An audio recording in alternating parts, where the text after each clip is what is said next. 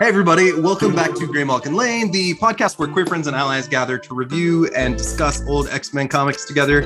Uh, uh, as per usual, we got off track for a minute. We had the trial of Namor a couple episodes ago, which was a blast. Uh, and right after we recorded the trial, we got to see Namor in the World of Wakanda, or excuse me, the Wakanda Forever trailer, which is big, uh, uh, the movie coming out. So that was kind of an exciting thing. Uh, last episode, we were with Tree Farrell. We reviewed the uh, the wedding of Yellow Jacket and the Wasp. So we've been off track for a minute, but we are back on with uh, X Men number 52 today.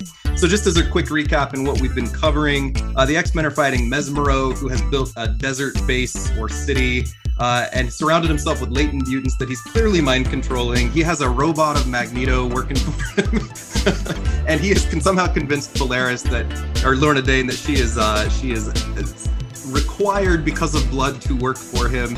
Uh, the X Men were overwhelmed and fled. They have accused Iceman of being untrustworthy because he thinks Lorna's cute, or at least is pretending to. And uh, Cyclops has come up with the ingenious plan to dress himself in bondage gear as a red Viking and go back to uh, to take them all down. We're going to get into that today. Today's issue uh, is called Twilight of the Mutants.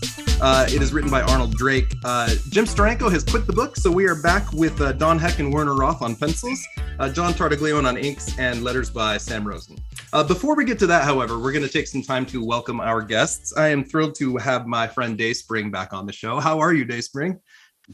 What's up, familia? Chad, thank you so much for having me back. It has been far too long, my friend. It's great to see you. And uh, it is a personal honor. I'll talk about why today in just a minute. But one of my favorite artists of all time, Mr. Ian Churchill, is on the podcast with us today. How are you, Ian? I'm great. Thank you. Thanks for having me on this show. So great to have you here. Let me have you each introduce yourselves. Uh, Dayspring and then Ian. Uh, tell us your gender pronouns, where we might know you best from, uh, and then uh, you can plug your work a little later in the show. We'll do that at the end. Uh, and then uh, the question for today is: tell us tell us about the craziest costume you've ever worn. Who, who are we going first? Uh, Day, Dayspring, you want to go first? All right. So I'm Dayspring. I run the Power of X Men podcast. And we just got back from San Diego Comic Con where we hosted a panel with Eric and Julia Lewald, Larry Houston, Dan Wiesemeyer, and the voice of Rogue herself, Lenore Zann. So it was a pretty crazy time. My pronouns are he, him. And the craziest costume I've ever worn, like me personally have worn? Yes. Okay, I did a 1960s Robin a couple years ago. so I channeled my inner Burt Ward, and it was for Halloween in Hell's Kitchen. So it was a wild time. oh, it's funny you should say that because I have worn an Adam West Batman costume at one point. It's not it's not the craziest one, but it does complement your Robin. So there you go. Well, I would be thrilled to be the Robin to your Batman. Yeah. oh, you say that to everyone, I'm sure. I say that to everyone. Holy children of the Adam Day Dayspring. uh, Ian, do you want to go next? Yeah, my name's Ian. Um, I'm a comic book artist, writer, colorist, pretty much do it all, I guess. Um, been doing it for a number of years, uh, predominantly for Marvel and DC. Um, I'm a Mister. I'm a him. I'm. I don't really know what my gender pronoun is, but you know, I'll answer to pretty much most things, even if it's "Hey, you" over there. You know. Um, and the craziest costume I ever wore was probably when I was about 20. I went as Frank-N-Furter to the Rocky Horror Show. Oh, fantastic. Oh. So I had the full on, you know, basque and the, the suspenders and all that sort of stuff, and a, a big red cape and a wig and stiletto heels, the whole shebang. Uh, yeah. Lastly, my name is Chad. I use he, him pronouns. I saw this awful image or like a clip of Ted Cruz the other day, like at a rally, going, uh, "They're making our kids use gender pronouns in school now, but my gender pronouns are kiss my ass or some shit like that." what the hell? It was terrible. Did say that from his like a vacation resort in the middle of like somewhere I, bougie. I think it was one of those rallies where people have to like pay money. I don't know. It was terrible. Anyway, uh, craziest costume I've ever worn. I didn't come out till I was in my early 30s, and I never like felt attractive or anything before that. So I was probably 34, and I went to like a gay Halloween party where everybody dresses super slutty and ridiculous. And uh, I didn't know till I got to the party, like everyone else there was over 60 or, or, or 55, and I was like 34 and I wore like this slutty cop outfit, and uh, and they gave out prizes, and I won like the sexy cop award, or like the sexiest costume, and I was like, ooh, I you, don't can describe? Can you describe the slutty cop it outfit? was it was it was like a vest with no sleeves and like a little badge and a hat, and then like a pair of shorts with a zipper, and that that was basically. Okay, okay, okay. Oh, I was thinking of like a Reno 911 like look there. No, you went full blown slutty cop. Yeah, I uh, No, I I was. I, I, I was at the time. thinking uh, George Michael outside video. That's what I was thinking. Yeah, until- God, you would look hot in that. Uh, I did not look like Cyclops does in his Eric the Red uniform, which we'll be talking about. Um, now, uh, just as an announcement, after this interview, when we post this episode, and it's pre-recorded, I did it yesterday. I met with Steve Orlando, and we had a 30-minute conversation about the actual character Eric the Red, which is going to accompany this interview. So when I when I publish this, it's going to say starring Ian Churchill and Dayspring and Steve Orlando. So for those of you that want to hear all of that content, make sure to stick around till the end. Steve Orlando has been using the actual character De- or Eric the Red, De- uh, Davan Shakari, in his Marauders run. Uh, so you can hear all about that character if you stick around to the end of the episode. Um, I want to preface this. We're going to start by uh, doing an interview with Ian today. Uh, Ian, I'm going to get like weirdly sentimental for just a minute, which is funny because I just met you. I grew up in a very repressed Mormon household as like the gay kid who was solving everybody's problems and uh, I was very, very like quiet and like didn't express myself a lot because I was too busy fixing everybody else. When I was 14, my mom married a guy who got very physically abusive. So for a couple years in my house, people were getting smacked around. It was it was pretty awful for a while. And I, I found comic books when I was about 15. And uh, one of the first runs that I really latched onto as a reader at that time was Cable. Uh, and that was your Jeph Loeb, uh, Jeph Loeb and you uh, writing the book. And the character of Cable, uh, as a person who has like a, a large source of power that he had to always keep contained in order to keep his techno-organic virus under control. Because if he ever let his power go, he would lose himself. And I remember, like, very poignantly as a kid, really relating with that idea of always having to keep myself contained. Because if I ever let my power out, I would be exposed, destroyed. And it's a weird emotional association that I have with that character, but it's indelibly associated with your art, which is so gorgeous. Uh, and so Jeph Loeb, of course, is another hero of mine, but uh, I've had four or five interviews I've done on the podcast and Nascenti as an example, where just people who were a part of my journey in my youth that really meant a lot to me. And your interpretation of cable, even though you and I have never spoken, was such a seminal part of my adolescence in a weird way that it really, it's really a huge honor to meet you today. So your art had an enormous impact on me during a very tough time. Uh, so weirdly sentimental, like having just met you, but thank you for the beautiful, beautiful work you did. Uh, it really meant a lot to me. It's my pleasure. I'm, I'm glad it helped you through a tough time. I uh, I never thought anything I ever drew would sort of like be that uh, fundamentally sort of like impacting anybody. Uh, that's crazy. Yeah, But, you know, I'm glad, I'm glad that it all worked out. I was living I was living in a town in Idaho uh, where literally my my high school mascot was a potato, no joke. And the only place to buy comics was at the grocery store. And I remember like standing at the spinner rack, like flipping through issues. So X Force and Cable were my first loves. I really latched on to that character while I was having a huge crush on Cannonball at the same time. that was a, a big part of my upbringing. So can we kind of start there? Let, uh, tell me about how you got into your work at at Marvel initially, and then I, I know that run on Cable was kind of your first big work. Tell us about your work with Jeph Loeb on Yeah. Cable.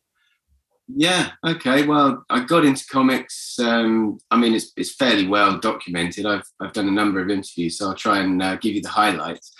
Um, I basically I was working as a graphic designer, and there was a recession in the UK, so um, you know I was short on work, and there was a convention in London, um, and I hadn't drawn comics for ages, you know, at high school and stuff, but um, but not for a long time. And I'd still wanted to do it. I'd just been sidetracked into graphic design, you know, get a real job by your parents and all that sort of stuff. So uh, um, I had nothing to lose. Oh, actually, funnily enough, at the same time, I did get an offer for um, a graphic design job. And I'd just done all these pages, which I was going to take to the convention in London. And I watched an episode of Star Trek. and it was next generation, and it was the one with Q and Picard dies. I think it's called Tapestry. Picard gets hit in the heart, and he, and Q gives him the opportunity to relive his life, correcting the mistakes that he made along the way. And as a result, he ends up as an ensign on the Enterprise rather than the captain because he didn't take chances. So I just watched that and I had the opportunity of taking this graphic design job or taking the chance to go up to London and see if I could get into comics. So having seen that episode, it inspired me to go up to London. And uh, I went up there with maybe half a dozen pages, probably less actually, of a Captain America uh, strip that I, I wrote and drew. Um, and it, it wasn't very well drawn, uh, looking back on it. But, you know, anyway, I took it along and I was watching people getting reviewed, getting their portfolios reviewed. And uh, one guy in particular seemed to make sense. So I got into his line. Um, and once I got um, to the to the front of the queue, um, he took a look, look at my work and asked me if I was getting any work. Um, and I said no. And he, he said, Well, if you give me some uh, uh, copies of this, I'll take it back to New York and we'll see what we can do about that. Um, didn't know who he was, uh, went out and got a beer. Uh, he walked past me a little bit later on. And I tapped him on the shoulder and asked who it was, and it was um, Bob Harras, who was the editor of the X. Yeah. Oh wow!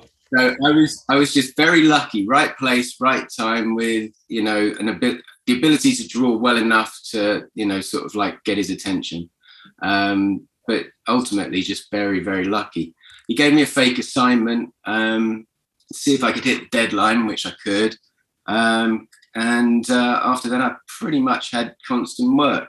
Um, the next thing of any note I did was, I think, uh, the Deadpool mini series. Um, Mhm. That was next, and that came about literally because I went. I was in New York uh, with my brother. We'd never been to America before, so we decided to go to America. And while I was there, I thought to myself, right, I'll go up and uh, see if I can get some more work from Marvel. I hadn't made any appointments or anything. Um, and luckily, they let me in. And I went up and I was hanging out in Suzanne Gaffney's office. And uh, she asked me if I wanted to do cable. Uh, not sorry, not cable. Um, Deadpool miniseries. And I said, yeah, sure, love to. So I did that. That was well received. And then I was offered the cable um, issue, the one, the one where all the X Men die, wasn't it? What, what number? Yeah, yeah. that? Cable number twenty. cable number 20. Um, I was offered that and I took it because, you know, work's work. Um, I wasn't overly familiar with cable actually at the time. Um, and uh, I was just happy to have the work. And uh, I was working with Jeff. I'd never met Jeff before, never spoken to Jeff before, but at, the, that, at that particular time, Jeff um, liked to phone up people and actually talk to the people he was working with. Um, he's probably still the same now. I don't know. But uh, it was it was great chatting to him on the phone and uh, and just talking the plot through and what have you. Anyway, that uh, did okay, I think. And as I understand it, um, Steve Skroce was leaving and going off to X Men. X Man, that was it. X Men. If my memory fails me, you have to bear with me because it's a long time ago. Um, yeah, Steve Skroce was going off to do X Men, so they needed someone to do the cable um, issues on an ongoing as an ongoing thing. Um, Jeff liked what I'd done on issue twenty, so said, "Can we keep this guy? Can we keep this guy and have him carry on?" So I think it was Lisa Patrick was the editor at the time, and uh, she said, "Yeah." So uh, she called me up and asked me if I wanted to do it, and I said, "Yeah." Uh, and uh, and that's how that's how it all started on, on cable. And I, I loved every minute of it. I mean, the deadlines were always really, really tough and tight. Um, but I was a lot younger then, and you know, I was just happy to have the work, and I was cracking it out as, as fast as I could, and and having a whale of a time. And uh, yeah, happy days, happy memories. Well, You- Ian, your we had you on for Cable 20 when we covered it on our podcast. And the amount of feedback we got about not only that issue, but you as an artist for it was next level. And a lot of scenes that happen in that issue are still homage today, especially when Cyclops and Jean go up to Cable and say, We were them, we were Redd and Slym, and we raised you. And that's something that comes back during Messiah Complex. for example. So your art, not only did you make those deadlines, but mm-hmm. as a young artist, you left such a big impact on the X books and, and on such a monumental issue. It's an you. extraordinary I mean, issue. I just I just reread it and it's it's shockingly emotional. I have so many memories of it uh, from when I was a teen. It's gorgeous. It's so well written, and I mean Jeff's an amazing writer. And uh, I remember getting the plot through and thinking, this is like a movie. And I could see it all in my head before I even committed it to the page. You know, I just, I instantly knew exactly where to put everything. But, you know, I personally look back on it and I just see the flaws. I see the flaws in my artwork and, and all that sort of thing. But having said that, like a lot of people at the time, um, we were hired because of our storytelling ability rather than drawing pretty pictures. You know, I think to get into comics, storytelling is far more important than, than an actual sort of like artistic style. Um, and I was still developing. I was I was very lucky to be um, essentially paid to learn on the job. Because um, when I first started, I was I was very um, my my stuff was very cartoony. Um, and I asked some asked um, Bob Harras. I said, "How am I going to get more work?" And he said, "Well, um, if you can emulate Jim Lee a little bit more, you know, chisel off some of your lines, don't make them quite so rubbery and and, and what have you. Um, so I took that to heart, and and it worked out for me. And and it was during that issue that I was still trying to find my way through, you know, and learn how, as I went along. Um, so that so the you know the fact that it turned out so well is just more luck than judgment. Um, but I'm, I'm, I'm glad everybody liked it.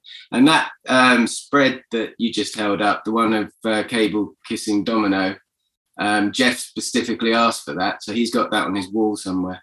I just gave the hardest uh, thing about this issue was gambit right here i think we talked about that like that like look oh, at that gorgeous that was great uh, Gav's got some boots on there. We're gonna talk boots in today's issue too, Eric the Red and Lorna Dane have some boots, man. uh, uh, uh, Ian, I'm largely unfamiliar with your work outside of Marvel, if I'm honest. But when I, uh, in preparation for this interview, I reread all of your Marvel stuff in a row, and I, I felt like I could see your art style change uh, from when you started on Deadpool to when you ended on Hulk. I think was your last stuff. Uh, uh, just yeah. a very, a very yeah. different, yeah. a very different type of, of art style. Uh, focusing on. Yeah. oh, I'm sorry. Go ahead sorry, I was going to say um, it veers back and forth. I, like I said, because I was learning on the job, I was pretty much swinging towards whatever was popular. So if so, you know, when I first started, Jim was very popular. So yeah, and like I said earlier, um, uh, Bob suggested that I make it more like Jim. So when Joe Madureira started becoming popular, I, my stuff got more cartoony again and started sort of like veering off towards Joe Madureira's style. And, right. it, it, kind of it swung back and forth between you know who was ruling the roost at the time, pretty much, until I found my own footing. You know, um, and uh, and, it, and it's it's more just of happenstance than anything that I found a style of my own. It's my style now is kind of a cross between the way I used to draw. Um, and uh, and the way I always wanted to draw. So it's it's uh, it's it's a weird one. I think I've gotten better as I've as I've gotten older. I, I, look back on my older stuff and I can see the merit in it, and you know there's nothing wrong with it. But I think I'm a far better uh, illustrator now than I ever was, sort of like 20, 30 years ago. I feel I'm a writer. I feel the same way. When I look at my stuff from 20, 25 years ago, it's a very different feel than now. Uh, but just to say out loud, and this and and uh, this isn't to to uh, well, if I think of the the artists of my youth that I loved, Joe Madureira and and uh, Jim Lee are certainly on the list, but you're the top of my list in my youth. Like I'm just like grinning over here because it was such it's a big deal for me to meet you. I'm, I'm, not, I'm, I'm happy. I'm, I'm, I'm, happy to take the compliment because believe me, I don't get a lot of compliments. when uh when you were working on cable, uh, uh, uh, when you were working on cable, you got to uh, delve into the very complicated Summers family tree, uh, and we mm. we've spent time on the podcast talking about Cyclops. We're about to spend a lot of time on Havoc as he comes up. Uh, but you got Dayspring's least favorite characters, Nate Gray and Jean Grey, mixed in there. I'm, mm-hmm. I'm, throwing shade. I'm obsessed with them. but as well as uh, as well as Cable's future family with his uh, with Jenskot and Tyler, uh, rereading all of that was really fun as well. They, uh, this this post apocalyptic future that they come from. uh, and then the weaving in of all the other storylines with Ozyman- Ozymandias and Blaquesmith, and it was it just it was really great to go back into how just fucking complicated the X Men were in the nineties. They're complicated now, but you go back then and it was nuts, man. All of the all of the interwoven timelines. Um, and then your Deadpool series, there is an image of uh, Juggernaut running through fire when they're on the plane and the plane blows up. Uh, Mm-hmm. there's this like double page spread of Juggernaut on fire that like lives rent free in my brain. Uh, just gorgeous, gorgeous, gorgeous. I love it so much. Thank you. I, I love drawing Juggernaut. Actually, he was one of my favourite characters to draw, um, and it was it was just luck that it happened to be part of the uh, the plot. So um, I was well happy with that. Um, he's ju- and and and the covers as well with Juggernaut on with reflection. I think of Deadpool throwing stuff at him. I think it was some Shuriken throwing stars, wasn't it? Yeah, yeah, yeah. yeah, yeah, yeah, yeah. Um, so yeah, I, I've been very lucky in my career. I can't really complain at all. I've got to draw all the major characters, pretty much most of the ones that I've always wanted to do uh, professionally. Um, so I can't grumble. I've been very, very, very lucky. There's an iconic image of uh, one of your X Men covers as well, with uh, Wolverine and Jean Grey having a very intimate kiss. His hand is on her thigh. Uh, you- tell us about drawing that one and how it was received. That was controversial. That's probably the most popular cover I've ever drawn, I think. Um, I've had to redraw it a number of times for different things as well, with different characters, you know. Um, people ask me to draw it all the time, and uh, it's it wasn't even my idea. It was Joe Casey's idea. Um, we were in a bar in uh, New York somewhere, and I'd, I'd literally only just met Grant and um, and Frank, and uh, and the four of us were in the bar and trying to think up stuff to do for for the X Men. And Joe said, uh, you know, we're going to have to have Jean Grey and Wolverine kissing on the front cover. It's going to be so hot, and all the fanboys are going to go nuts. And he drew like a little stick man thing on a on a, a napkin and said something like this. I said, "Ah, okay. I logged it in my brain. And then uh, when I got home, I just drew it out pretty much exactly as he wanted it. And uh, people have really sort of like uh, reacted to that. And uh, it's one of those covers that resonates with people, probably because of the passion involved in it, I guess. Um, It's quite like you say, you know, Yeah, it's lovely. his hands on her ass and all that sort of stuff. So uh, it's, it's, it's it's it's probably as much as you could get away with at the time without having some sort of someone in Marvel sort of saying just just change that a little bit, you know. I Um, love that story of you, Grant, Frank, and Joe at a pub after having a meeting with Joe Quesada because that era of storytelling for the X Men was just so revolutionary. It brought so many of us back to the books following what happened with Onslaught. I feel like the new X Men, your run on Uncanny, brought everyone back to the X books, and that was such an incredible era to be to be part of. know, I enjoyed it every single moment of it. Um, you know, it was just a dream come true. Actually, being often offered the X Men because growing up, uh, Claremont and Byrne's X Men was my X Men. That was the X Men that I uh, grew up with and, and responded to the most. Um, so, uh, so just being offered the X Men and being uh, able to contribute to that whole legacy, I mean, it just blows your mind. Especially, I was. Uh, uh, that was 2000 wasn't it so i was still only 30 31 um, back then i mean i'm 53 now so that's i've been in the business for 30 years i was 23 when i got in so um, you know yeah How did Uncanny X Men come about again? Did did Joe come to you? Did no I, mark powers offered it to me he phoned me up but it was just after new year i think it was and i was out of uh, range of cell phones and i had to go to the top of a hill to get the call and he asked me if i was Nokia, your little Nokia cell phone? Yeah, it's like it's one of those little clamshell things, so, you know. And, and I had to go to the top of a hill to, to get a signal. Um, and he asked me if I wanted to do the X Men. I said yes, please. I wasn't going to say no to that. so uh, that's that's how I got it. And then uh, um, then they flew me over to New York, and the four of us were up in the X offices, um, like you say, with Joe Quesada. Uh, that's the first time I've met Joe Quesada as well. Um, and he seemed like a sweet guy. You know, he's like, yeah, never met me before, big hug, you know, and all that sort of stuff. Um, and we all just sat there and uh, and um, got on with it. Really, I guess I was blown away by all the stuff that Frank had done because I was, you know, they asked us to do our versions, our redesigns, perhaps of uh, some of the characters that would be in the books, and uh, I I pretty much went the traditional route, you know, the spandex and stuff, with a touch of motorcycle um, leathers influenced by the movie.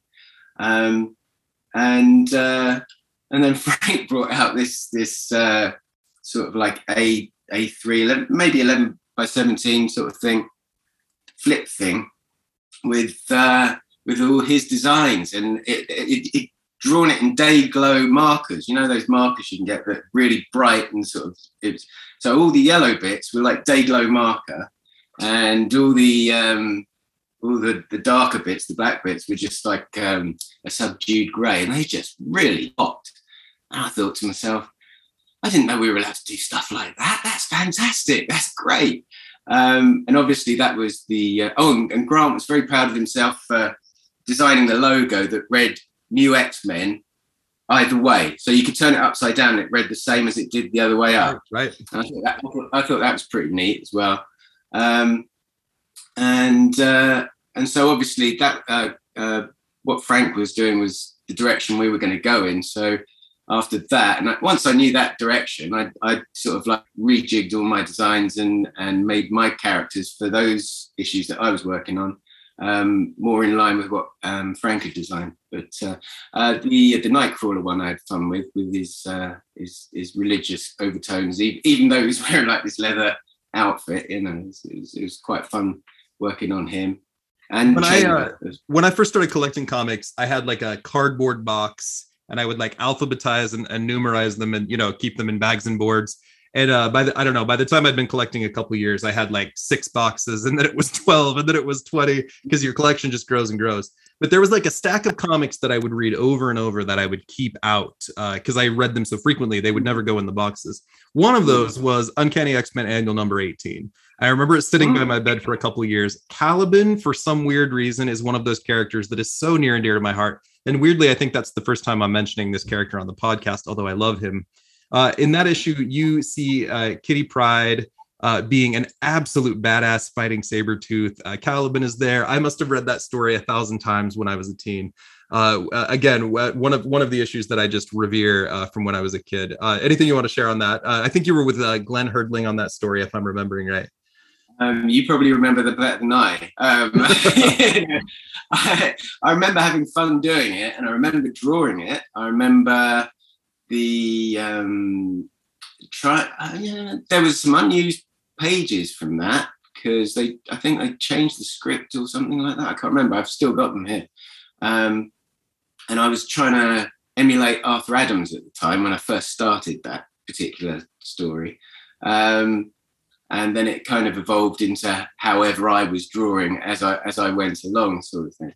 Um, I remember Kitty Pryde had some really strange things on her costume. Like I think it was like metal bits that went round, and, and it didn't didn't sit well with me. So I had uh, when it came to the fight scenes, I made a point of her clicking it off and turning it into some sort of like nunchuckery thing because yeah, yeah. Then it made, then, then it made sense to me. If she if it was a, an actual useful part of her costume, otherwise I couldn't see what the point was. Um, I remember doing that. Um, that was that was the issue that convinced me to that Kitty Pryde was amazing. Like, and then I went back and read the '80s stuff later, but that was the issue where I loved her. Yeah, she's a great character. I like Kitty Pryde a lot, and I also liked the fact that Sabretooth was in it. It irritated me that he had that muzzle thing on his his face all the way through. Um, which, by today's standards, with the pandemic, is kind of ahead of his time, I guess. You know, he had like a, a little mask. Um, but uh, I was happy that it was uh, set in the tunnels because that made backgrounds a lot easier. Because um, no one likes drawing backgrounds, and uh, uh, that made thing, you know, and you could you could use the water and the shade to make some interesting, you know, sort of like um, variations to the background. And when you've got a kind of um, sewer scenario, it makes perspective look a lot easier than yeah. it would necessarily be, you know. So that's that's, that's it had had a lot of um, beneficial aspects to it. Let's put it that way. That particular story.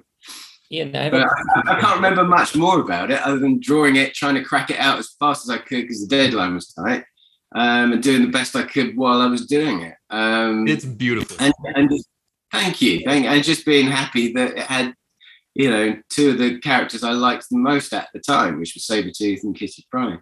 Um, Caliban, I, I, don't have a problem with Caliban. Um, I just wasn't overly familiar with him really yeah, yeah. Um, until that particular issue. Um, and he, he, was fun to draw. Um, I liked drawing that cape. It was like a patchwork cape, wasn't it, with all sort of like seams and, and stuff um, and threads and what have you. I had a fish. I had a betta fish in high school named Caliban, and then in my twenties, I had like fish, and I named them all Caliban. I don't, I don't know what it was about that character, but I loved him. Uh, Dayspring, you had a question. Go ahead.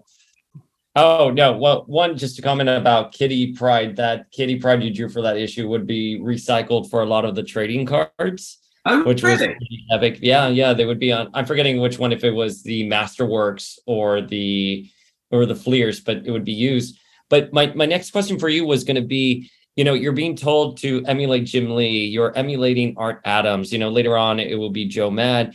As as an artist, how do you balance your own style while also trying to emulate someone else's style? I think my my style has developed over the years to the point now that I actually do have my own style.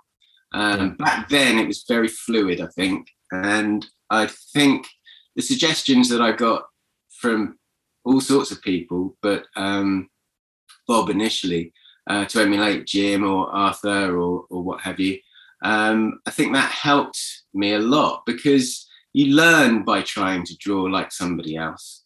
Mm. You know, it's it's because you kind of you kind of absorb the way they do things um, just by studying the way they draw. Um, and when you're trying to sort of take the best aspects of what they do and add it to your own style, it does propel your style into becoming something more than it was initially. Um, you know, if you actually look at Jim's stuff, uh, I don't know if either of you ever have, but I, I've scrutinized it a fair bit over the years.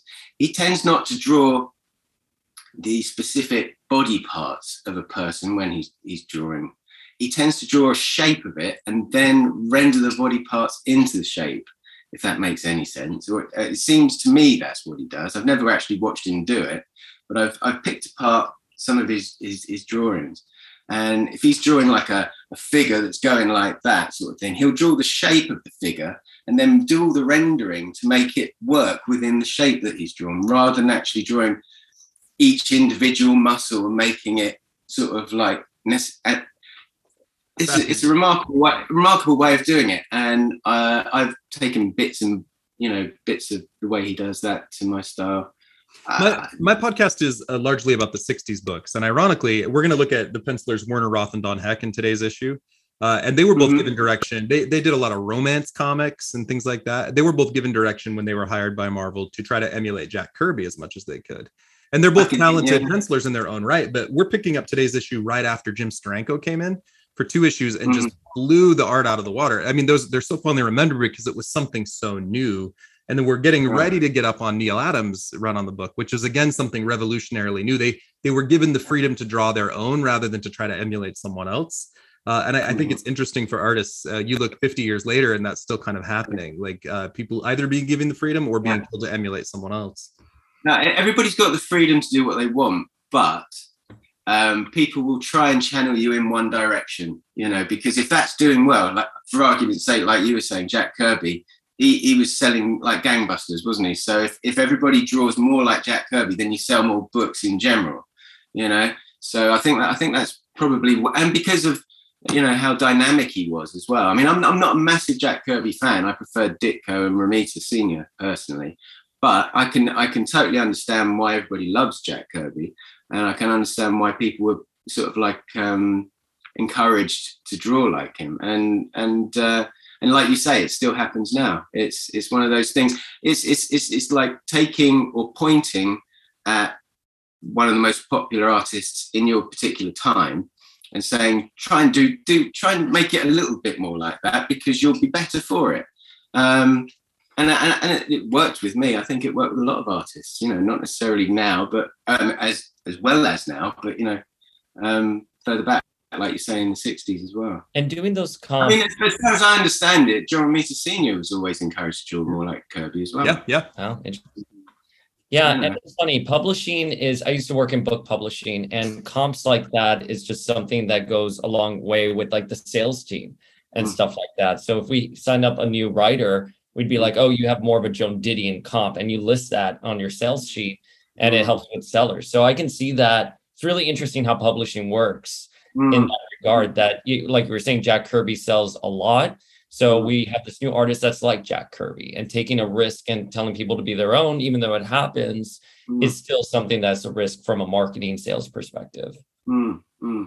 Yeah, totally. Uh, Dayspring, I know your first and outside of your husband, of course, your first love is always Nate Gray. Uh, uh, when you uh, when you picture Nate Gray, where do Ian's versions of Nate Gray stack up with other artists' versions of Nate Gray?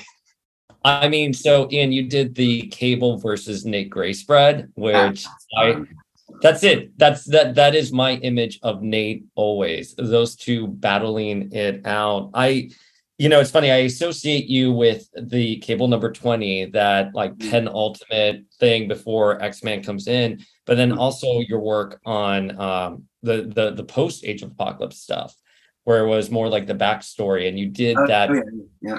yeah then we talked about it like that big spread of the team and you know the thing about your art that always resonated with me and and why i was so excited to come back to the books when you were coming on during the new x-men era was that your you had such a distinct style and there was so much high octane electric energy in your panels. And as i've grown older i realized it's not only the actual art you've done but also your method of storytelling and like the view you give the the reader as they're coming in. So I think your Nate Gray's perfect. I think that cover with Jean and Wolverine's perfect. I even think inside the issue when it happens, when when Wolverine is like, "This is it, darling. This is the end," and the actual kiss that takes place, which is not as sexy as the cover, mm. but Jean is kissing Logan and her hair's flowing that way. I mean, I just I see it cinematically. I see it in my head, and when they bring the X-Men into the MCU, I should hope how you presented it from a cinematic perspective is sort of what we would get on the big screen. Oh, that's very nice of you to say. I, looking back, I don't see a style of my own, but you obviously did, and and and it's important to me that people that liked what I did back then did see a style of mine that separated me from other artists because um, that's that's part and parcel of really distinguishing yourself, I guess. You definitely Uh, have a style. I remember a cover that had uh, oh, I don't have the issue ready. You had a cover with Cyclops uh, kind of turned, and I remember as a youth picking that up. Oh yeah, yeah. I'm like, yeah, that's yeah. that's that's Ian Churchill. That's Cyclops' jawline. And then I opened the book, and you weren't the interior artist, and I was like, oh, Yeah, I mean, I, I have to. I mean, not to be shady, you don't have to say anything to this, but when you left Uncanny, I was like, ah, you know what I mean? It just we. I was picking. up I, I think Joe Casey is a great writer, but I think we picked up that run because you know the selling point was Ian Churchill there, and the art was really great. I mean, your your redesigns for Nightcrawler, for Angel with that shaved head. You know, Poptopia I- and Sugarcane. There's so much good stuff. Yeah, yeah. I it, it is so great. So I mean, I have to tell you, I, I understand your perspective as the artist, but as a fan and podcaster now, I can tell you that era, people were really excited for you on Uncanny. So Yeah, that's really nice to hear. That really is nice to hear, actually. Uh, to tie Um, everything together, uh, this is total just throwing it out there. Do you remember creating a character called Carver? Carver. So this was in your Wolverine run with Rob Liefeld. Uh, they're they're fighting the Yeah, Mole uh, Man. he he had claw. Didn't he have a claw? One claw. Uh, was it one claw? Carver was like a leather daddy that lived in the sewers. Big cigar. He wore a lot of leather. He's Yeah, a yeah, yeah, yeah, yeah. I remember. Yeah, yeah. So just to tie it all together, he, he only appeared in, in when you drew him, but Steve Orlando, who's going to be after this interview, he's not part of our conversation now, brought Carver back in his Marauders recently. Uh, really? for his second funny. appearance. so there's our there's our tie-in between Ian Churchill and Steve Orlando is this random Yeah, leather daddy Orlando. sewer guy. That's great. Steve loves those deep cuts. Like Steve is notorious for those deep. Uh, for I was going to say those Steve cuts, but those deep cuts. We can call them Steve cuts. I uh, I too am How a, I, ago was I that? too am a lover that's of the got- that's got to be like- That's got to be like 20 years ago, 22 years ago, something like that. Mm-hmm. You're like, oh, And wow. just blows my mind that those. Wait, Ian, this is something I'm remembering from our interview. You didn't draw Stacy X, but you I- created Stacy X, like you did I- the design I for her? designed, uh, yeah, I never drew her in the comic Okay. because I'd, I'd left by then, but I, I designed the look of her, the original look of her. Okay. Um, it probably got extrapolated on by the person that took over. Um, but I've still got the original design here somewhere, um, knocking around the studio. I Yeah, didn't know that fact. That's amazing. Well, it's, Um, it's, it's the same. With, um, same with Red She-Hulk as well. I, I kind of co-designed um, Red She-Hulk's look as Oh, well um, because uh, when I did the Red Hulk storyline, I was, I was filling in for Ed, um, and Jeph had just introduced her. So there are a couple of loose designs that Ed had done, and Ed, Jeph Ed McGuinness. yeah, yeah, Ed McGuinness, yeah. And then um, Jeph faxed over um, the loose designs that he'd done. He said if you can sort of like extrapolate from that and add to it or make it your own, do whatever. So um, it was my idea to put the belt around her cleavage to stop the thing from, you know, the the the ripped clothes from sort of like passing ways, let's say, um, and to, to help keep her modesty um yeah so i i i, I co-designed that uh red she-hulk with uh with ed um and i was the first person to draw red she-hulk as well in uh in the Uh, code red story Dayspring and I became friends. incidentally, incidentally going back uh, to what you were saying earlier with Blaquesmith did he ever get used again He has not been around in a long time, but he has been used since your run with him. Yes. Okay, okay. Because I liked Blaquesmith, and Jeph and I sort of like created him on the fly as we were going along. I didn't have a lot of time to to, to draw him, and originally he looked more like a fly. Um, he had like uh, sort when I was first sort of like drawing the designs and stuff, with like the bug eyes and, and stuff. But uh, I think, uh, I, think I was Connor, really quite happy with it. I think Connor Goldsmith on Storyboard calls him Black Quismith because it's the Q U E. Makes me laugh. Uh, Dayspring and I have become friends outside of the podcast. We chat a fair bit, and uh, after I saw his interview with you, uh, it was months ago when I was like, "Oh my god, I would love to interview Ian Churchill." Uh, I just wanted to say how lovely it's been to communicate with with your wife Sasha as well. She's been amazing to coordinate with. Uh, so just tell her thank you for me. It's been a it's been a joy to have uh, such easy communication style. Yeah. I, I have to tell you, Chad has never fanboyed out over an episode than the one we did together. And he immediately messaged me. And I was like, you got to talk to them. I mean, if he's your hero, he was so, he was everything you wanted him to be and more. Oh, that's so sweet. Thank you. it's a big deal for me. Uh, and uh, uh, I, I've interviewed like Roy Thomas and Ann Nocenti, who are also huge heroes of mine, and uh, everybody that I've interviewed on the pod, I love, of course. But yeah, you're one of you're one of my like top ones for Megan. I'm like, yay, this is amazing. So uh, I I hope your head is getting bigger as we talk to you. It is. I'm not going to put it out of the room now. I don't think it's, it's great. No, I love the compliments. Compliments. You can keep com- keep coming with compliments as much as you like. I'm quite happy to take them. I'm so so not used to getting compliments. I'll, I'll take it all. Uh, and- And just as a side note, Dayspring, I got to follow through Instagram your adventures in San Diego. What a big, big fucking deal that was for you to put those panels together and to organize things. I hope it gave you amazing exposure for what you're doing. I think your your work in the podcast and especially the community you built are just incredible.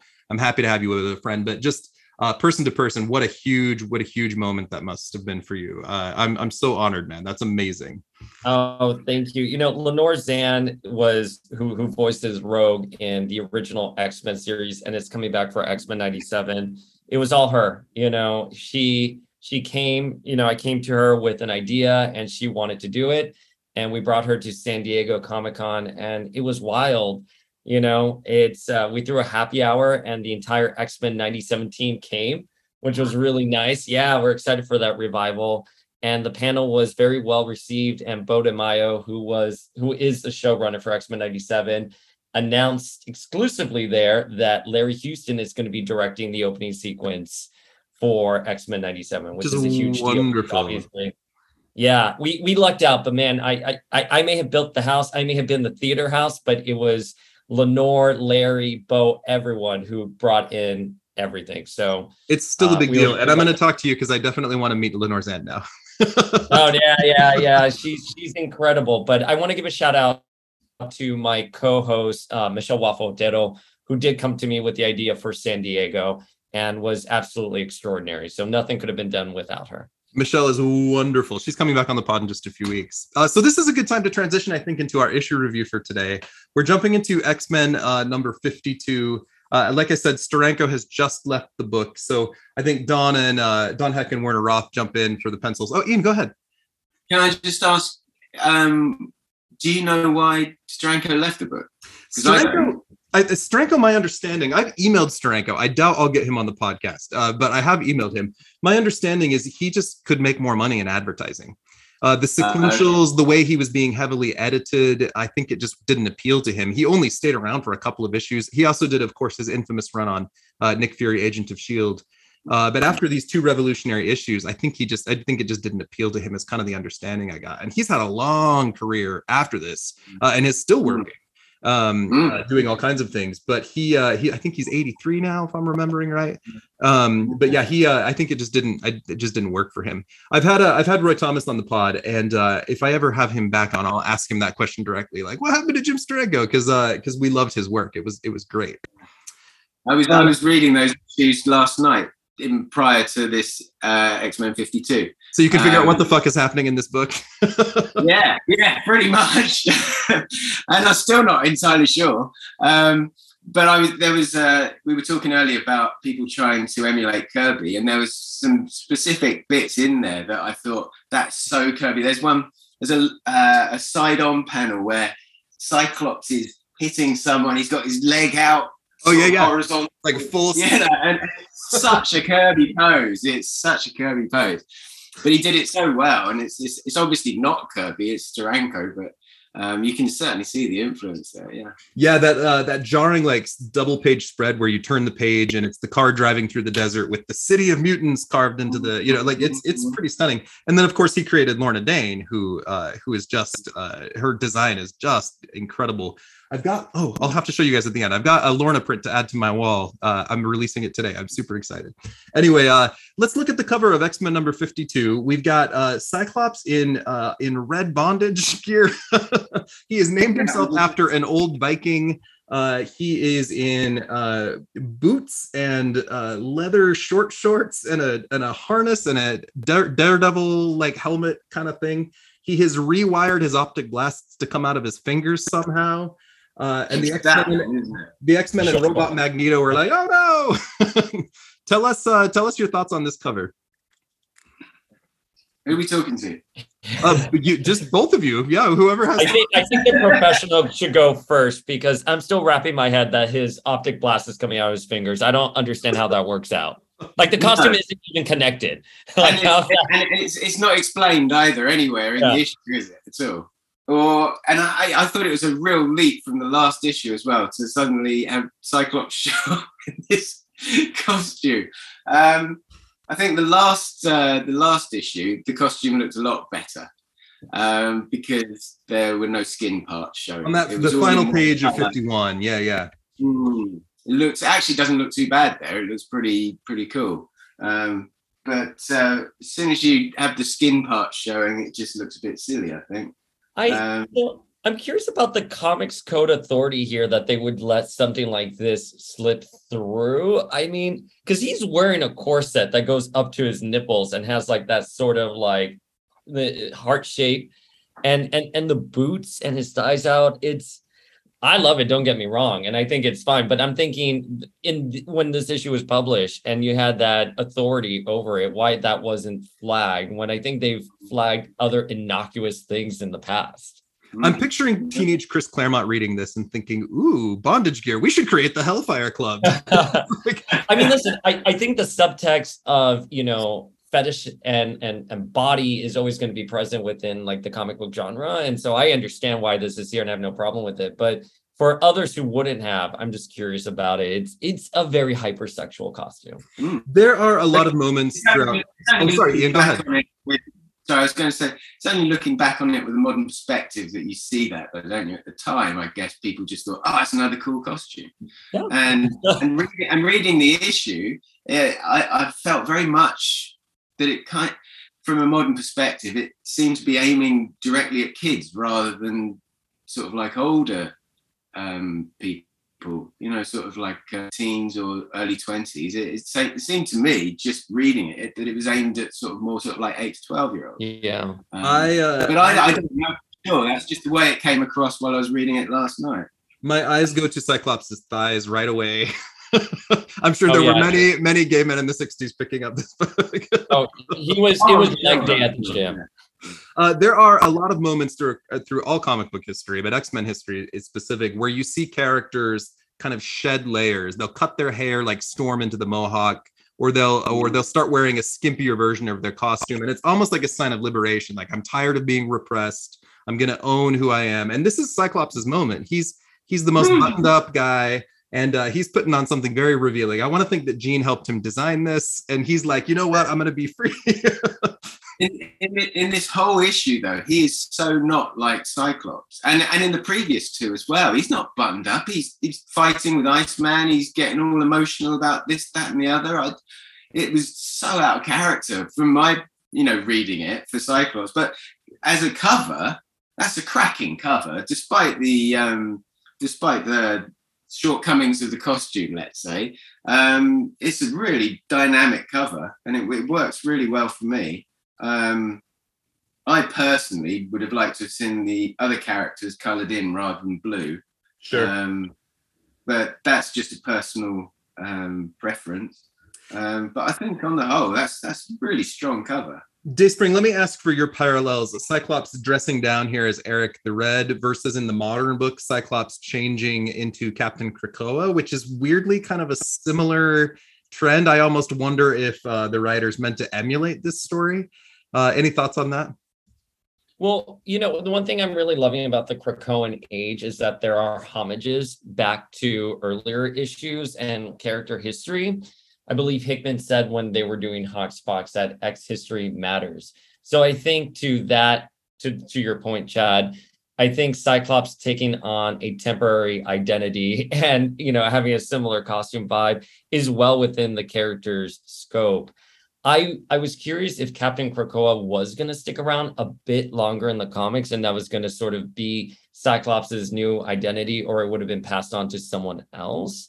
But it looks like that is just temporary. So yeah, I mean this is this fits perfectly within Cyclops's history which you know he'll switch identities when when needed to get the mission done. So yeah, I definitely see that. Uh, and then Ian, before I even start my review, I just want to ask you right away, what do you think of Mesmero's costume design? God, this guy's a fucking okay. weirdo. He's not my cup of tea personally, but it's okay. Yeah. Um, he looked more like a snake. I, I, think with that with that cobra sort of like um, cowl thing, it looks kind of more like he should be one of the uh, the serpent squad rather than uh, one of uh, Magneto's cronies. But that's just uh, an observation, not a criticism. Um, I've mentioned on the pod. I've mentioned on the pod the last couple weeks. Mesmero is not a character I've ever given any thought to, but as he appeared in this book, I went through and I read his whole publication history. He's a villain. This guy's a bad, bad guy, and uh, we're going to put him on trial soon. Uh, we have our mm-hmm. infamous trials on Graymalkin Lane. Uh, but we're also going to hold, and I've talked about this in the podcast a little bit. Uh, shortly after the trial, we're going to hold a panel. It's going to be all female guests where we're going to analyze villains who have mind control powers who use them for sexual assault.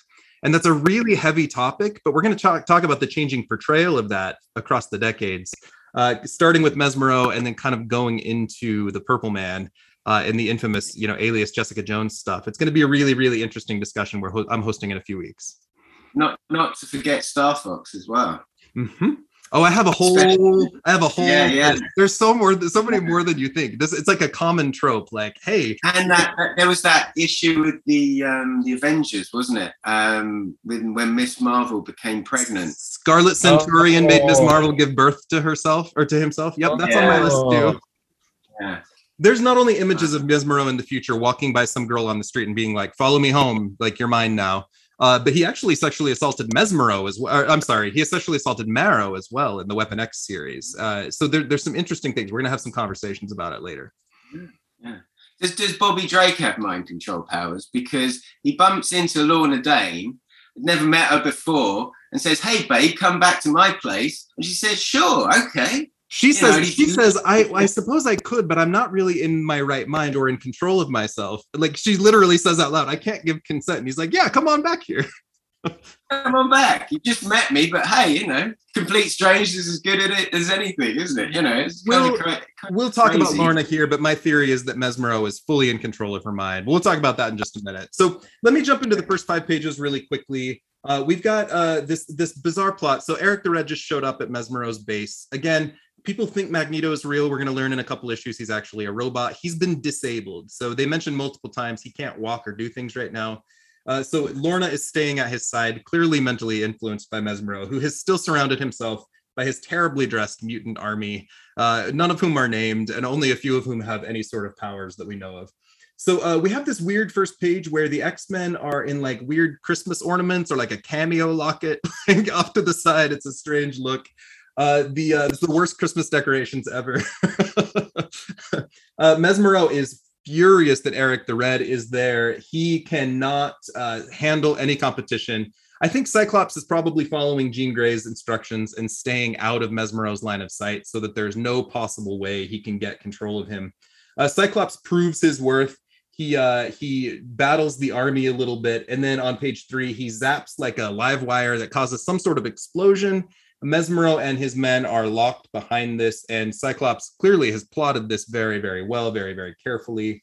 Uh, and he is working really hard. There's there's some great sound effects on page two. We get ba wa wa wam, which is a particular favorite in uh, in comic book history. Uh, uh, Cyclops then runs to find, or Eric the Red runs to find Lorna Dane, who is very much conflicted.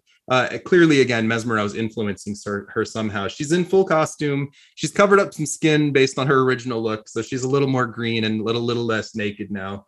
And she keeps thinking things like, I wish I was free. I wish I could go to the X Men, but because of my blood, I have to stay loyal to Magneto. I have to, which again is, is kind of indicative. Now, in Lorna's history, uh, Peter David in the far future in X Factor tells flashbacks to her life prior to this. And just to remind readers or listeners, I mean, she uh, she is the, the daughter of Magneto, but she doesn't know it because when she is an adolescent, she hears her parents on a plane arguing, her mother and stepfather. Uh, she uh, that argument about Magneto being her dad causes her to lose control of her powers for the first time, and the plane crashes and her parents are killed. Magneto and Mastermind then come up, and Mastermind manipulates her personality. He removes her memories of this event, and then she's adopted by the Danes, or her I think it's her father's sister and her husband, if I'm remembering right. Uh, so we're going to see them referenced in this issue, but Lorna's had her mind messed with since she was a kid. So we had Mastermind at the beginning, Mesmero later, uh, and she's got some. Uh, she's she's losing her will here a little bit. Uh, uh, Eric the Red convinces Lorna that he is an ally. She goes to Magneto, who's just like a little head in the corner. that's, that's all we get of him on page five, uh, and and he is. Um, he is uh, willing to let Eric the Red work with them because they have no other choice. Mesmero and the army are locked away. Eric the Red immediately says, "Well, I'm in control. Then you have to uh, you have to let me be in charge." Uh, so tell me your thoughts on this first five pages, and then I have a couple questions for you guys. What, what, how do you think about the the beginning of this issue? I wasn't aware that she was under the influence of Mesmero at this point. It just all seemed a bit. Um, I think it's inferred. It doesn't say it directly. Yeah, and she and she'd never met Magneto before, but suddenly because he he's told her that he's her father, she just goes along with it and doesn't make any choice of her own. Or I guess I suppose that is because Mesmero's messed with her, but it didn't come across like that to me. Yeah, I flagged I flagged the line, this man is my father, evil as he may be. I cannot forget that his blood runs in my veins. I must defend Magneto with my very life. I was like, Lorna. Well, and it's a ma- and it's a Magneto robot, which means Mesmero's behind all this. It's never been quite stated, but I think Mesmero's plot. I feel like he learned about Lorna somehow and put this big plot together to get this girl under his control. He had this robot. Does Mesmero, does, does Mesmero know that it's a, a Magneto robot? Uh, yeah, yeah, he had he had the robot built. Uh, but then again, in a few issues, he seems surprised when the robot's destroyed. So continuity's Right. kind of gone both ways. The robot is built by Star Saxon or Machine Smith, if you know that character, but it's kind Yeah, of a throwaway line in a handbook that they reveal later. It's it's never quite been. Uh, I I feel like Mesmero's behind it all, but it might be he's being manipulated by this robot and a Machine Smith plot too. It's a little bit confusing. Okay. Yeah, yeah, just definitely a little bit confusing. Can I ask a Uh, question? Where where's Mutant City supposed to be located? It's in the American Southwestern Desert. That's all we know. And they, and, and they live in New York, don't they? So that's Yeah. quite a distance to go. But, Yep. Yeah, okay. I, I can go with that. And they like just they're, so uh, happen to have an Avengers Quinjet standing by because they lent it to them. I mean, that's I can I can I can roll with that. It makes no sense, but I can roll with it.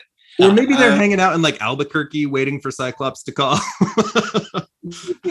I wanted to throw out here too. This is kind of an interesting through line. This is the first example in X Men where we see a mutation pass on genetically. So Magneto has magnetic powers. Lorna Dane has magnetic powers. Uh, Ian, you got to draw Siren, who's the daughter of Banshee. They both have si- sonic screams. Uh, can you guys think of other examples? Dayspring, you might be a good one to ask for this, where uh, where we see a mutation pass on from parent to child. Yeah, Rachel, Jean and Rachel. hmm I was going to say the telepathy from Jean and the and the uh, the energy manipulation powers of the Summers brothers. All of them have different versions of it. And in an alternate, you know, future, we have Ruby Summers, who is a hybrid of Cyclops and Emma's powers. right? It's interesting because often kids, uh, you look at the Guthrie family where they all have very different mutations, but sometimes you see Yeah. it pass on genetically. It's an interesting thing. Makes you Well, wonder and if Sinister's involved. Well, it's funny because I mean, I know it has yet to be revealed, but I was talking on our podcast about Miss Marvel and how she had inherited her powers. And I was like, oh, but gene, like the X gene, like powers aren't really inherited, but that's sort of, yeah. I mean, it's not a real argument because we see so many examples of that, Sure. you know, in the books. Is um is Nightcrawler Mystique's son still? Yes. Or is that Oh, So- Azazel and yeah. so their looks are still quite very similar, aren't they? You know, Yeah, they've got the, both. uh, They've got blue skin, but shape shifting and teleporting. So yeah, it's it's kind of an interesting thing. Uh, Professor That X, comes from Azazel, his dad. yeah. Well, Professor X has telepathy, and then Legion's got this like a mega like uh, Mhm. multiple personality thing going on. It's I don't know. It's interesting to consider. Um, uh, Dayspring, take us through pages six through ten. What happens next? Yeah, so then we have Operation Twilight, which is in full effect, and Cyclops, using Jean's powers, is able to broadcast that announcement to the entire team. And one of my favorite lines here from Beast, which he's a raging sociopath, and you know how much I hate him. He says, "I'm only, uh, I, I'm on my way, fair maiden. I shall be there in three bounces and a swoosh," which is pretty funny. Um, but Beast, I guess Beast is the- very gay a couple times in this issue, and that's the first time. well, I actually thought uh Angel sounded a little gay when he was here, like tally ho, girl. Like that was pretty funny. But um, yeah, so I guess they're infiltrating. Is that the mutant city base? Did I Mhm. get that location correctly? Hmm. I like I like the uh the cliche. Did you see that, Mildred? A guy flying under the bridge with wings? Yeah. And And and, then and then he's here like uh she's Mildred is like, I told you not to drink and drive. Herman, how many times have I told you not to drink before driving? That's the that's the voice I had in my head. Exactly. Yeah, exactly that A- again it was really funny and, and interesting and it, and it, it took me a second there with that to realize that the world building which is mutants are still very new because a, a line like that wouldn't pop up in today's comics it's you know mutants heroes everything that's pretty commonplace in the mu Mm. but yeah so we get um lorna and eric coming to mesmero and you know the, he's accepting eric amongst the ranks there while the X-Men are infiltrating the base and you know they want to stick to Cyclops' schedule. And we do get another shot of Lorna with Magneto again, and his colors are off here. Is that in continuity with previous issues? Yeah, I think so. So the costume he's wearing here is the same one he's had as the robot. Uh, I'll I'll double check while we're talking though. Yeah. So um, you know, he acknowledges her as, you know, his daughter. And then on the next page, uh, Well, they on, on page seven, there's a couple weird boxes. Lorna goes, she's thinking, why do I sense that he's unlike the others of this band? He doesn't exude the strange evil vibrations that even my newfound father transmits. Like, is that a reference to the robot? Is she is she sensing the current? I just think it's weird that they suddenly accept this total stranger as their leader. Mhm. yeah. No sense to me at all. I, I, again, I want to blame Mesmero for just mecha- like fucking with their minds, but it I doesn't. that's, that's Well- the way forward. Yeah, yeah. But they call it like what what do they call it? like the Emperor of Mutants? That that's just such a weird moniker. And, and and it's I, I think it's really telling and emblematic of how the mutants are sort of perceived in this sort of version of the storytelling or this this, this time in the storytelling. Magneto is so cast to the side in all of his pictures. He's just like a little head in the corner in all these. He's never given the central space, which is a weird thing for Magneto. He's not often like the center of a the center of the panels. But he is a robot. Right, but yeah, we'll learn that in a few more issues. But yeah, I, I don't know if that's what the writers intended. Okay. Uh, it's interesting. Uh, Dayspring, go ahead.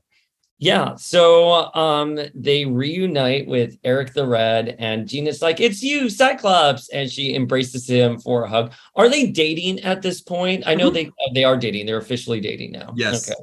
So she embraces him, and you know, Iceman being all hot-headed goes to turn off the. Is he trying to turn off the power or? So, so Iceman left last issue. They kicked him out, and we learn here that he has gone to Lorna Dane's parents to find out the truth about her. So they've now set a trap for Mesmero and the army. They put like an electric current in the ground. They want Mesmero to hit it, but Iceman returns, and they're like, "Oh no, Iceman!" And like he's the one that ends up getting zapped instead of Mesmero. How did he know where to go? How They did were Iceman- already- How did Iceman know where they all were? They were How did already Iceman active. know where Laura, Lorna Dane's parents lived? He's only been shacking up with her for five seconds in the in in the pad, isn't he? Hey girl, come back to my pad. Next thing he knows, next thing you know, he knows where she lives. has gone and spoken to her parents. I, I, I, I was, and this is all in the space of what, a couple of days or so? maybe maybe they use Cerebro, maybe Jean's telepathy is involved. I, I don't know, but they have been to this base before, so he doesn't he doesn't know where to return to the base at least. Okay. okay. Yeah, he gets he gets caught in the trap.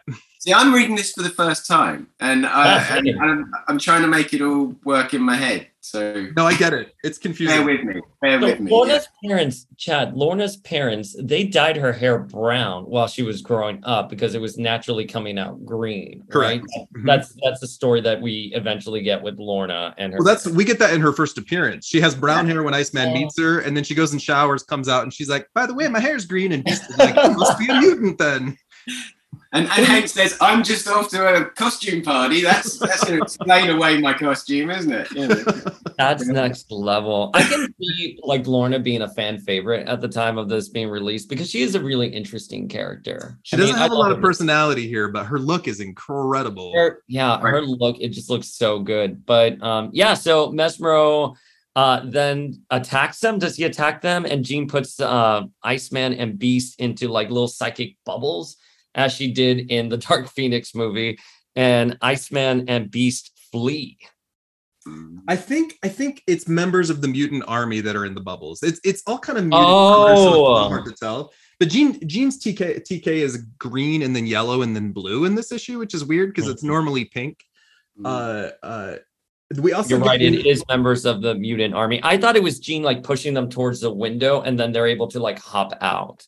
But uh, you're there- absolutely right. There's no mistaking it's a mutant army when you zoom in. there's there's also this moment where Beast grabs Iceman and says, "Don't waste your shots now, fellows. I'll be back in a moment as soon as my friend is safe and sound. Then we can have a gay gavotte." Dancing full abandon to a tune which I shall play upon both your upon your skulls with both feet. I had to look up the word gavotte. It's like an 18th century French dance. Uh, but this is Beast's bisexuality showing up loud and clear. and then uh, my recap ends with Jean using her psychic energy as like little razors to to cut at Mesmero. So you know, I'm I'm very happy with that scene. I think Jean, I, the parts of this run that I've read with you, Chad, has always sort of been undermined as the girl of the team, and here we see her full power starting to come in display. One thing I wanted to ask you, Chad, because this came up a lot in Bendis's run, is when that Jean comes to the present, her psychic powers hasn't haven't really awakened. She's just telekinetic. When in this in these first 52 issues, does Jean's psychic power sort of awaken? Is it after Xavier quote unquote dies? So when you add retroactive continuity, and I'll be very quick here, we know that Jean saw her friend die when she was a child and she lived the death in her brain. So Professor X muted her telepathy. When her mutant powers Yeah. activated, then it was only telekinesis. Because she shared that that experience with Annie. Right. And, and Xavier worked with her all those years. When Xavier d- faked his death, which is a few issues ago, there's a reading of his will, and there's kind of a mention of how, how Xavier has passed on his telepathic powers to Jean, which is weird. uh, but basically, basically, she's now the team telepath because Xavier's hiding in the basement Okay. pretending to be dead. Uh, so that happened then. But yeah, when Bendis takes over, we get that we get that uh, story where the teen Jean travels to the future, learns all of her powers, dies, rebuilds her body out of spare matter, and then like goes back in time and has all her memories erased. So Yeah. she's had this power under the surface all the time, but we're starting to see her come into her own here. Okay. Uh, I also love that pose of her zapping the energy. It's like she's doing a ballet move, and it's a. it's She's like a pretty great. dancing Wanda. We're gonna do a dancing Marvel girl meme. Ian, what do you think of the X Men's costumes in this era? I'm not keen. I preferred the original costumes that they had. You know, the the, the blue and yellow ones, Mhm. where they all look the same. Those work better for me. Um, I don't mind uh, Marvel Girl's costume. Um, it's a little bit of its time, but the, the one that really I really don't like is the Angels. Uh, in the current comics, Marvel Girl is back in that costume. Jean is Oh, in is her she green really? dress again. Oh, okay. But, but now she is gone from that. it's been scrapped. okay. I like her. I like the the blue and gold with that mask. I think there's like a hot minute where she has that look, or at least maybe it's in X Men Hidden Years. But I like her with that elaborate mask and the the the the golden blue. Uh, Ian, walk us through the end of the issue or the, the first story here. How do how do things wrap up? Yeah, well, from then on, um, Eric the Red, also known as Cyclops, um, blasts an energy cannon. How he knows that's an energy cannon is something that tripped me up, but he does it anyway, uh, out of his fingers, and it's never mentioned how he manipulates his optic blasts through his um, bondage suit. Um, so that, for me, that fell down because I, I need stuff like that explained to make it sort of like sit well with me. Anyway, that aside, Well, the- fantastic. The other major thing that's not explained, and I'll, I'll be really quick here. Chris Claremont later introduces an actual character named Eric the Red, who has basically the same costume. So one of the questions I get to ask Steve Orlando, which will follow this interview, is how did Cyclops know to wear the same costume this alien guy wears? And you can hear Steve Orlando's answer if you keep listening. But anyway, go, go ahead, Ian. Um, there's a fantastic middle panel there. I love that panel. That's that's really cool. It's got um, Jean on one side, Mesmero on the other side, and it's all psychedelic sort of like shenanigans going on. That's great. Uh, Beast's having a whale of a time kicking the asses of these guys in the local gym, um, which appears from nowhere.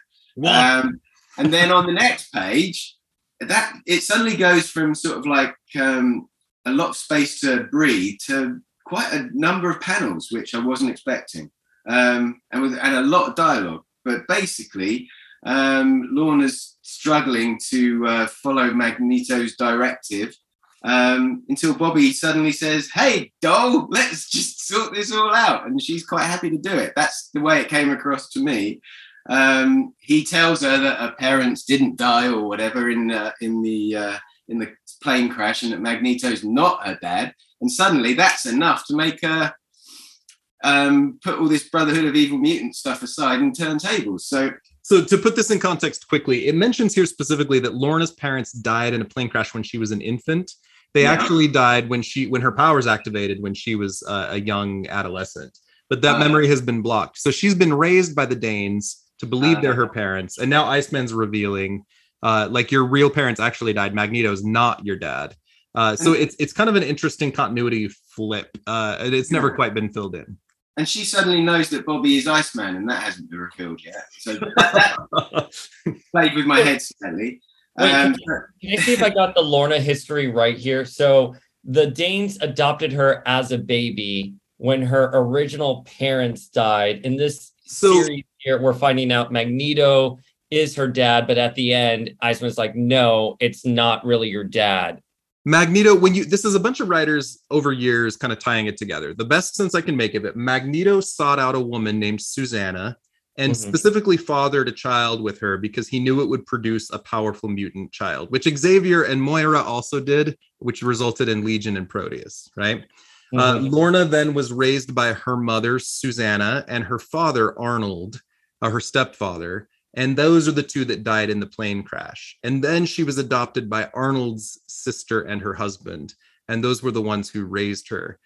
That's that's that's kind of how it all ties together. But these are like stories told in different places over a number of years. we need a House of M like book, like someone discussing all of the history with Wanda, Pietro, and Lorna, Eric, everything. I'm so convinced we need something like that. Yeah, yeah, it's rushed. And yeah, this People is like think one the Summers family is the most complicated. It's actually the House of M. That is, Sorry, right? Ian, go It's Leah ahead. Williams. That's right. So off Lorna goes with in a headstrong sort of uh, right. I'm going to show everyone, um, and goes to find where the action's happening, and it's um, Eric the Red and the rest of the X Men. They're being held hostage by Mesmero's goons, and then suddenly zap, they're all taken out, and uh, Lorna's uh, become the hero and uh, has pretty much. Um, Put the kibosh on uh, on Mesmero. He's he's knocked out on the ground the X Men are, are happy that everything has been resolved and it's all over, but they're stuck in the uh,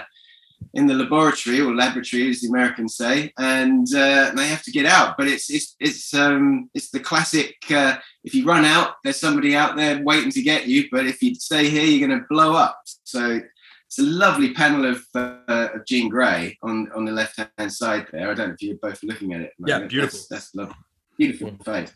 Um, so anyway, she's getting the vibrations. She knows it's all, you know, they've got to get out of there fast. So the X-Men hightail it out and boom, boom, boom, batwoom even goes the uh, goes the explosion in the background as they just make it out by the, the skin of their teeth. And we end on the final panel in a very Scooby-Doo kind of way, um, when they're all going, "Ah, look what we just did," and blah blah blah. The only thing that really, really, really jars me on this is the size of Bobby compared to um, Lorna. Bobby's in front of Lorna. Lorna looks twice as big as him almost. It almost Yeah. looks like he- he's a little boy or a Thunderbird puppet or something. Yeah. Uh, That that that, bug, that bugs me. But aside from that, that's how it ends. uh, Beast calls Lorna beautiful, and Jean's like, "Don't forget, she's also competent." And uh, Lorna's Lorna's fawning over Iceman, promising to take care of him. Uh, and then she ends with, uh, "Right now, how about some more muscular therapy at the Frisco Tech?" Which is my Yeah. favorite line in the whole issue. uh, Yeah, I, um, I don't, what is a Frisco tank? I don't. I don't get that. I think I think it's just a pun on like uh on discotheques, like where you'd go Yeah. dancing. So she's just calling Oh, it okay. a Frisco tech. They get frisky at the disco, kind of a thing. Very very Okay. 60s. Mhm. hmm hmm Um, I also would like to note the sound effect. On, the sound effect on page 15 is Bat Womb, which is where Batman lived in his mother before he uh, before she gave birth. He was in the Bat Womb. Uh, That was perfect, Chad. Chad, that was perfect. You deserve like a Webby Award for that. people forget I'm a dad until I give you a dad joke, and then you remember. That is that is a dad joke at its finest. uh, what are your thoughts on this uh, on this first story? Just kind of concluding, and Ian, I'd love to hear what art you loved most out of this, uh, uh, if if anything. yeah, it's um well, like I say, that last bit jarred me. I love that face of Jean Grey. Um and, and the panel that I described earlier with the psychedelic stuff going on, that I really like. Jean finally kicks Mesmero's fucking ass, and he needed it. God yeah, yeah, it's good stuff. Um, I found it difficult to follow, if I'm being honest, storytelling wise, um, as well as the language used is of its time and very, I don't know, it, it just doesn't come across as as realistic to me. But you know, what I do like a lot about it is that it's always moving and it's big and bold and and it and something's happening all the time.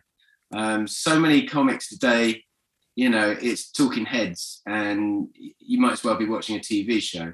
Um, but uh, this with this, every panel's different. You know, it's up, it's down, it's round, it's about. There's a lot of power and things going on, and it holds your interest. So I really like it from that point of view.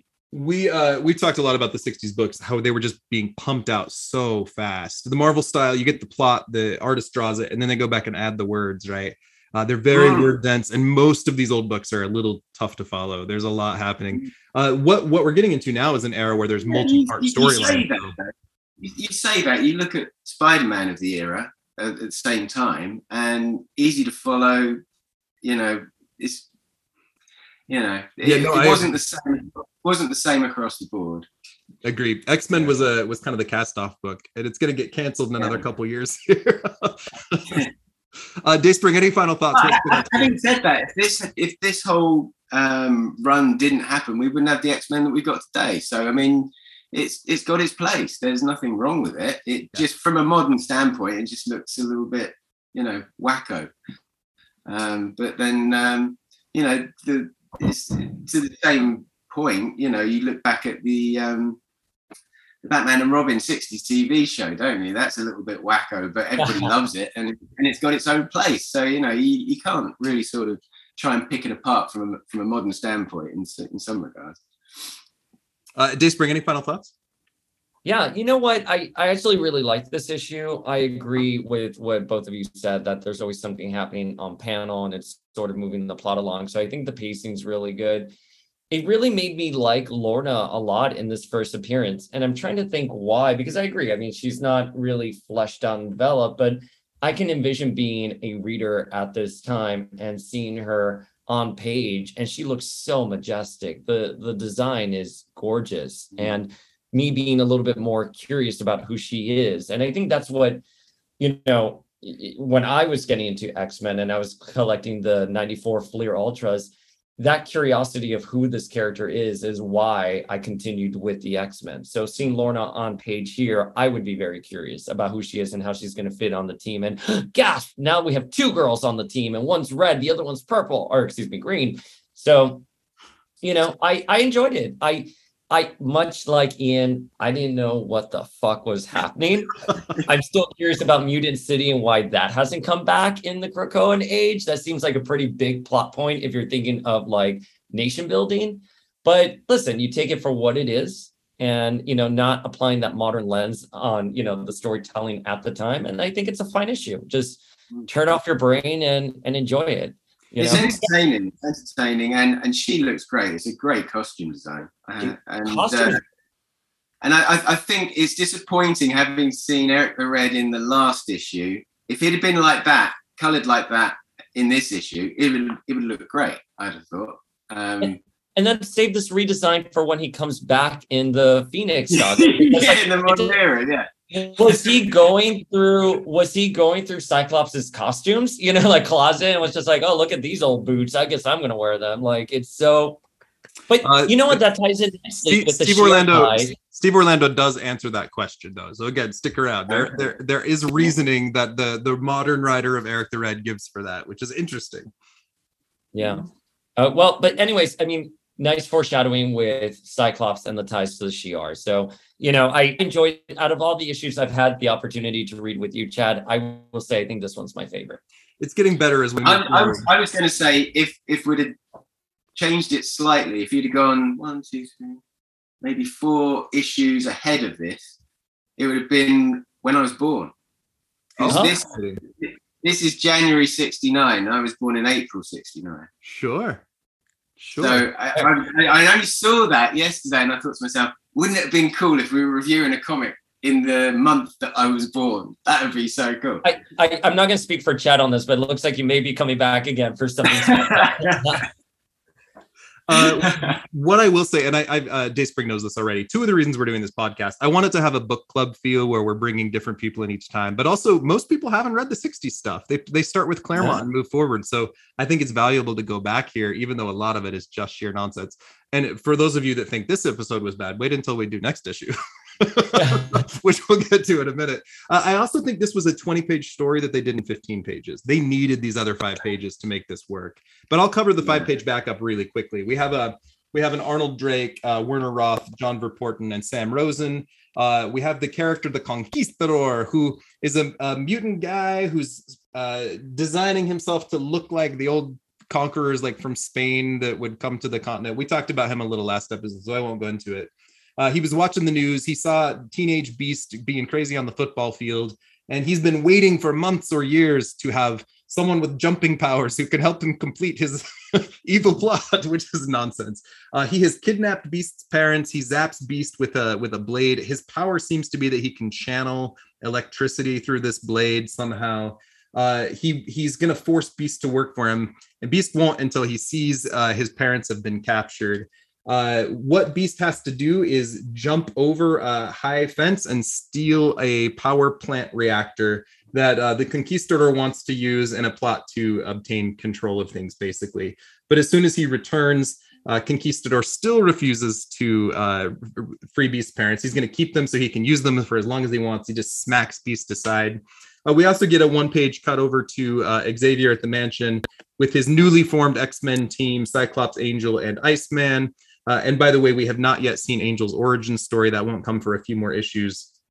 Uh, Xavier also is showing an early prototype of Cerebro uh, to kind of track the beast. And that's basically what's happening here. It's a very quick five page story uh, focusing on Beast uh, as he kind of comes into his own and is realizing the world is dangerous for mutants, is basically where it's going. Uh, very similar to the other X Men origin stories. Cyclops had the Jack of Diamonds, Iceman was attacked by the lynch mob, and now we see uh, Beast in the same space. Uh, it's going to happen for the Angel in a few issues too. Uh, any thoughts on this final five-page backup uh, that that you enjoyed or didn't enjoy? I like the fact that they're all wearing the uh, the blue and yellow costumes Mhm. because that, and uh, that's when I stopped reading the original X Men was when they changed costumes. Sure. Um, so I have read some of the '60s stuff, but not this particular period.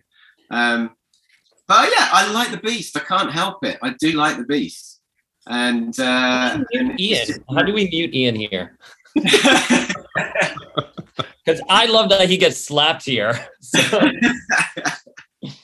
Um, uh, but I- yeah, I hate this It's- villain. I hate this conquistador guy. He's just so fucking stupid. yeah, I hate, I hate him. He's he's useless. He's lame. Um, but yeah, it is what it is, isn't it? And uh, I do. uh, Um, I do want to look at the final page where we get the sound effects of whoosh, wump, kawump, and fabwoosh. I'm always fascinated by the sound effects they choose. Uh, Dayspring, did you have any thoughts on the Beast backstory here? no, you know, we covered it when we did a deep dive into Beast. And, you know, I sort of accept this as part of his history and it fleshes him out a little bit more, especially for that point. And, you know, I'm not the biggest fan of Beast, but, you know, the story is fine. And sidebar, Ian, your cover for what was it, X Men Unlimited? With I Beast love that. Dark I Beast. love Ed Fun doing that. I love Beast against cover. regular Beast, wasn't it? Yeah, yeah. Yeah, it. I love that cover so much. I mean, your iteration of Beast, I am a fan of. So Thank you. That's very kind. No, I, I, I've, I've always liked the Beast. He's got, I, you know, I've got a soft spot for the Beast. Did you Uh, did you when you were with us, did you say he was your favorite character and I I lectured you on that? I forget. Um, he, I know he's not my favorite character, but um, I, I have got a bit of a soft spot for him. Um, I always liked him from the original X Men. Um, I liked most of them, but if I was going to be anyone in the original X Men, it would be Beast or Cyclops, probably. Gotcha. Um, but uh, yeah, no, I always I, I liked the fact that he was so smart and yet relied on his physical strength a lot, you know, and, and his, his his mutant abilities. Um, but his brain always got him out of trouble um, when he did get into a soft, in, into a, a tough tough spot. Um, Until he turned Yeah. into until he turned into the evil monster that we know and love today. apparently, yeah, I haven't read many of those, so I can't comment. But yeah, I've heard about that. Yeah. Um, as we uh, as we are wrapping up, let me just state once again, Dayspring, I have such mad respect for you. I'm so glad to have you as a friend, and Ian, it is a an esteemed honor for me as an adult, but especially for teenage me to go back and, uh, and meet one of my all-time favorite artists. Uh, thank you, thank you for the gift of this time today. Uh, as we're wrapping up, uh, please tell people where they can find you online if they'd like to follow your work. And recognizing this episode is scheduled to come out on August 14th, is there anything coming up that we can look forward to uh, that you're able to plug and or announce con appearances, work, etc. Uh, Dayspring, you want to go first? Yeah, yeah. But but before I begin, Chad, I just want to say your podcast, the the space you've created is next level. Power of X-Men, when I envisioned it, was exactly what you do. And you do such a great job doing this communal feel, uniting people and making sure everyone's at the table. So thank you again for having us on because I think the work you do is extraordinary. You're a sweetheart. But for for Power of X-Men, let's see. We're covering Judgment Day on the podcast with Michelle, Scott, and Namor Cosplay. We have a couple guests coming down the line, and we are going to be at FlameCon, I believe, in August, right around when this airs. So check out our coverage for FlameCon. Uh, Ian, same questions. What was FlameCon? Oh, it's a local LGBTQIA plus con here in Southern Times Square. And I, I think friend of all of us, Cerebroclast, is going to be there with Demanda Martini, who we love, and she has that who we love so much. So yeah, I think it, it's a fun, you know, smaller convention, but it brings so many people together and it's so impassionate, and it's right there in Times Square, so it's going to be a lot of fun. Oh, and Homo Superior podcast is going to be there as well. Mm, We're fans of. Uh, what am I up to? Um, Where can people find me- you, Ian? Find me on Facebook. Um, I've got a Facebook page. Uh, currently, I think there's a picture of Marineman up there. So Hmm. if you see my picture of Marineman, which I created, um, uh, that's the one to go for because I think there are a couple of uh, Ian Churchill Facebook pages that I did have but forgot the password to, so I can't get into anymore. So if you do want to find me, that's the, that's, that's the one to look at. Um, what else am I up to? I've been doing a lot of stuff for Richard Starkings lately, um, Elephantmen uh, covers and what have you. Um, I've just done an Action Comics annual. Uh, hold on, just bear with me. I think I've got. well, did the cover to Action Comics, so that was me. I, I did that one. Beautiful. Um, is that uh is that Philip Kennedy Johnson's uh writing? It's uh, Johnson, yeah, Johnson. yeah, we- Oh, we. We just had. Philip. We just had Philip on the podcast a couple episodes ago. We got to talk about his Superman work. He's he's amazing. Oh, okay. So that's the um, that's the cover, and then I did another uh, uh, the whole annual. It was an annual. It was me and um, Dale Eaglesham. Oh sure. That's um, so that's the uh, cover. That's uh, Steve Rude cover, and then And I and I literally just had Steve Rude on the podcast like two episodes ago.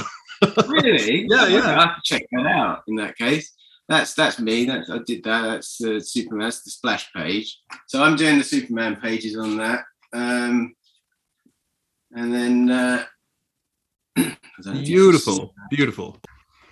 Um, so there's that.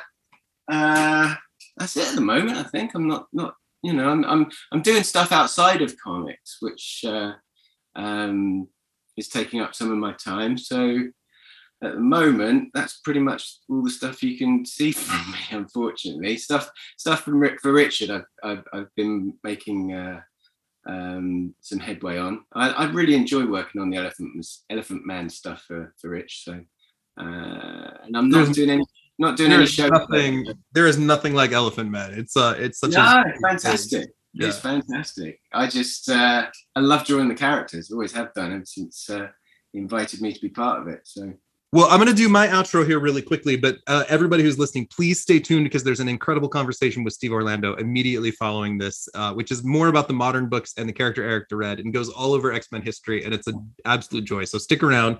But you can find Graymalkin Lane on Instagram under Graymalkin underscore Lane or on Twitter under Graymalkin PP like podcast. We are actively using our Patreon now. I have an episode coming out with character focused stuff every week. Uh, uh, Sara Century and I are just putting out an episode about uh, Vera Cantor, who's my all-time favorite ex-supporting character, uh, which is so much fun. Uh, right around the time we released this, uh, Seth Martell and I are doing an episode on Fred Duncan on Patreon as well. So check those out. It's a lot of fun. And we've got our t-shirt shop up now. So check us out on TeePublic. We've got some really good stuff coming up. Uh, and uh, and just released. So uh, watch out for that. Our next episode is going to be uh, the next issue, X Men fifty three, which features a nonsense story about Blastaar, the uh, the Fantastic Four villain. Uh, we're featuring the writer Clay McLeod Chapman. Uh, right after that, X Men 54, we've got Eliot R. Brown, who did all the tech designs on the original Marvel handbooks, uh, uh, coming on to join us. It's going to be a very handbook focused uh, episode, and I'm super thrilled as a former handbook writer. Uh, I'm coming full circle, getting to uh, to interview someone that I admire a lot. so, Ian, uh, Dayspring, thank you both so much for being here today. this has been wonderful. Um, stick around and listen to Steve Orlando right after this. Hey, I am thrilled to be joined by uh, by my friend Steve Orlando today. Hi, Steve. How are you? I'm good. Uh, I'm excited to talk about uh, some some bird aliens. So this uh, this this interview or this conversation is going to be uh, along with the episode that I'm recording tomorrow, which is with Ian Churchill uh, regarding X Men number 52. In that issue, we're at the end of the kind of the Jim Steranko art era uh, we have Lorna Dane and Mesmero and the robot of Magneto that have all been introduced. Mesmero's established a big base full of mutants out in the desert. The X Men are overwhelmed and they flee because Lorna Dane feels beholden to Magneto because she's learned that uh, he is her father. She says, "I have to perform my filial duty," something like that. She, I have no choice but to be evil. Uh, but we're going to learn shortly. He's, they don't think he's actually her dad, and so she sides with the X Men and blah blah blah. Cyclops has a brilliant plan. He runs back to the base after they've been gone for a few days, and uh, he puts on a red bondage costume and calls himself Eric the Red, who he's naming himself after uh, an infamous Viking. Uh, and uh, we see in this issue his his hijinks in proving himself as Mesmero and Magneto's right hand man before revealing he's Cyclops and saving the day. Uh, years later, Claremont in X Men '97 re uh, re brings uh, uh, Eric the Red back in, but this is actually a Shi'ar alien. So we're now in 1976. The guy's name is Davan Shakari or Davan Shakari. Uh, he looks the same as Cyclops, so I'm not quite sure where Cyclops got the inspiration. Uh, but Eric the Red is now back, and he's a character that's been used on and off in the comics over the years with kind of sporadic appearances. So, Steve, my very basic question to you is who the fuck is Eric the Red? uh, well, the good thing is um, that if you're reading Marauders right now, which is probably why you had me on, like Eric is da- is Davan Shakari. Uh, that's his Shi'ar name. Uh, but as we've revealed in Marauders, uh, in some ways, Eric the Red is his real name. Uh, you know, we he he's been revealed to be connected to, uh, for lack of a better term, uh, though it's not exactly that, the sort of the the Shi'ar Templar Knights that have been sort of curating their history and making sure the Shi'ar look strong ever since way back billions of years ago when they themselves were space Vikings. Um, and so it's it, it's it's a nice coincidence. It's almost like we planned it that he's named after a Viking um, and as we've revealed, he's been on Earth as a sleeper agent, monitoring mutant progress for his uh, his secret society, the Kin Crimson, uh, for for for many many thousands, if not millions of years. Uh, and and along with that, hey, you you wonder where uh, the the the Viking Eric the Red got that name and those ideas from, right? Uh, so he's been sneaking around, and even the times that he's battled the X Men, supposedly for the Shi'ar, have basically just been a feint. Uh, they've been him testing the mutants, they've been him seeing sort of where mutants are, all to make sure that they don't ever get too close to this big secret, uh, one of many that his society has been holding. So while he uh, has been playing a sort of fanatic uh, for uh, the uh, Lilandra's Lilandra's uh, late brother D'Ken, um, he actually has been a whole different type of fanatic uh, and, one that has been connected to this to this group of people that have been ensuring that essentially the Shi'ar always look good and look as strong as possible since long before humans even existed. Um, so we've seen him working missions as a, as a Shi'ar secret agent, sort of space secret agent.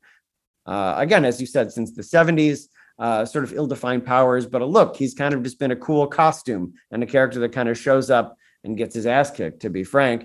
Um, but now we know there's a reason for that, uh, and and and I'm very excited to to keep telling that story.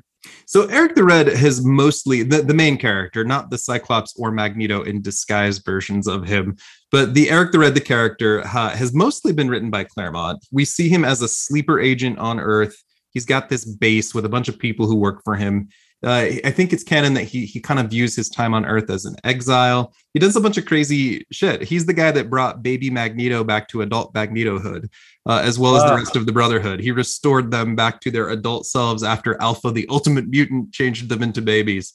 Uh, and then Alpha, and I love Baby Magneto, by the way. Still have not found a way to get Alpha into a comic, but don't think it's not on my list. I would love to see Alpha back. Well, well uh, he was in uh he was in Mark Gruenwald's Quasar. He got captured by the Stranger for a minute. I think that's the last time we saw him. I've read him because he's kind of maybe in love with the futurist, who's also who's also captured there. Oh uh, yes, yes, I love. And then they and too. then they and then Alpha and the Futurist go off to explore creation together. It's very romantic, or at least as romantic as things could be in Quasar in the 1990s. I have a I have a huge respect for people whose brains work like mine, where you just have this endless filing cabinet of obscure Marvel and DC random facts of characters that nobody thinks about.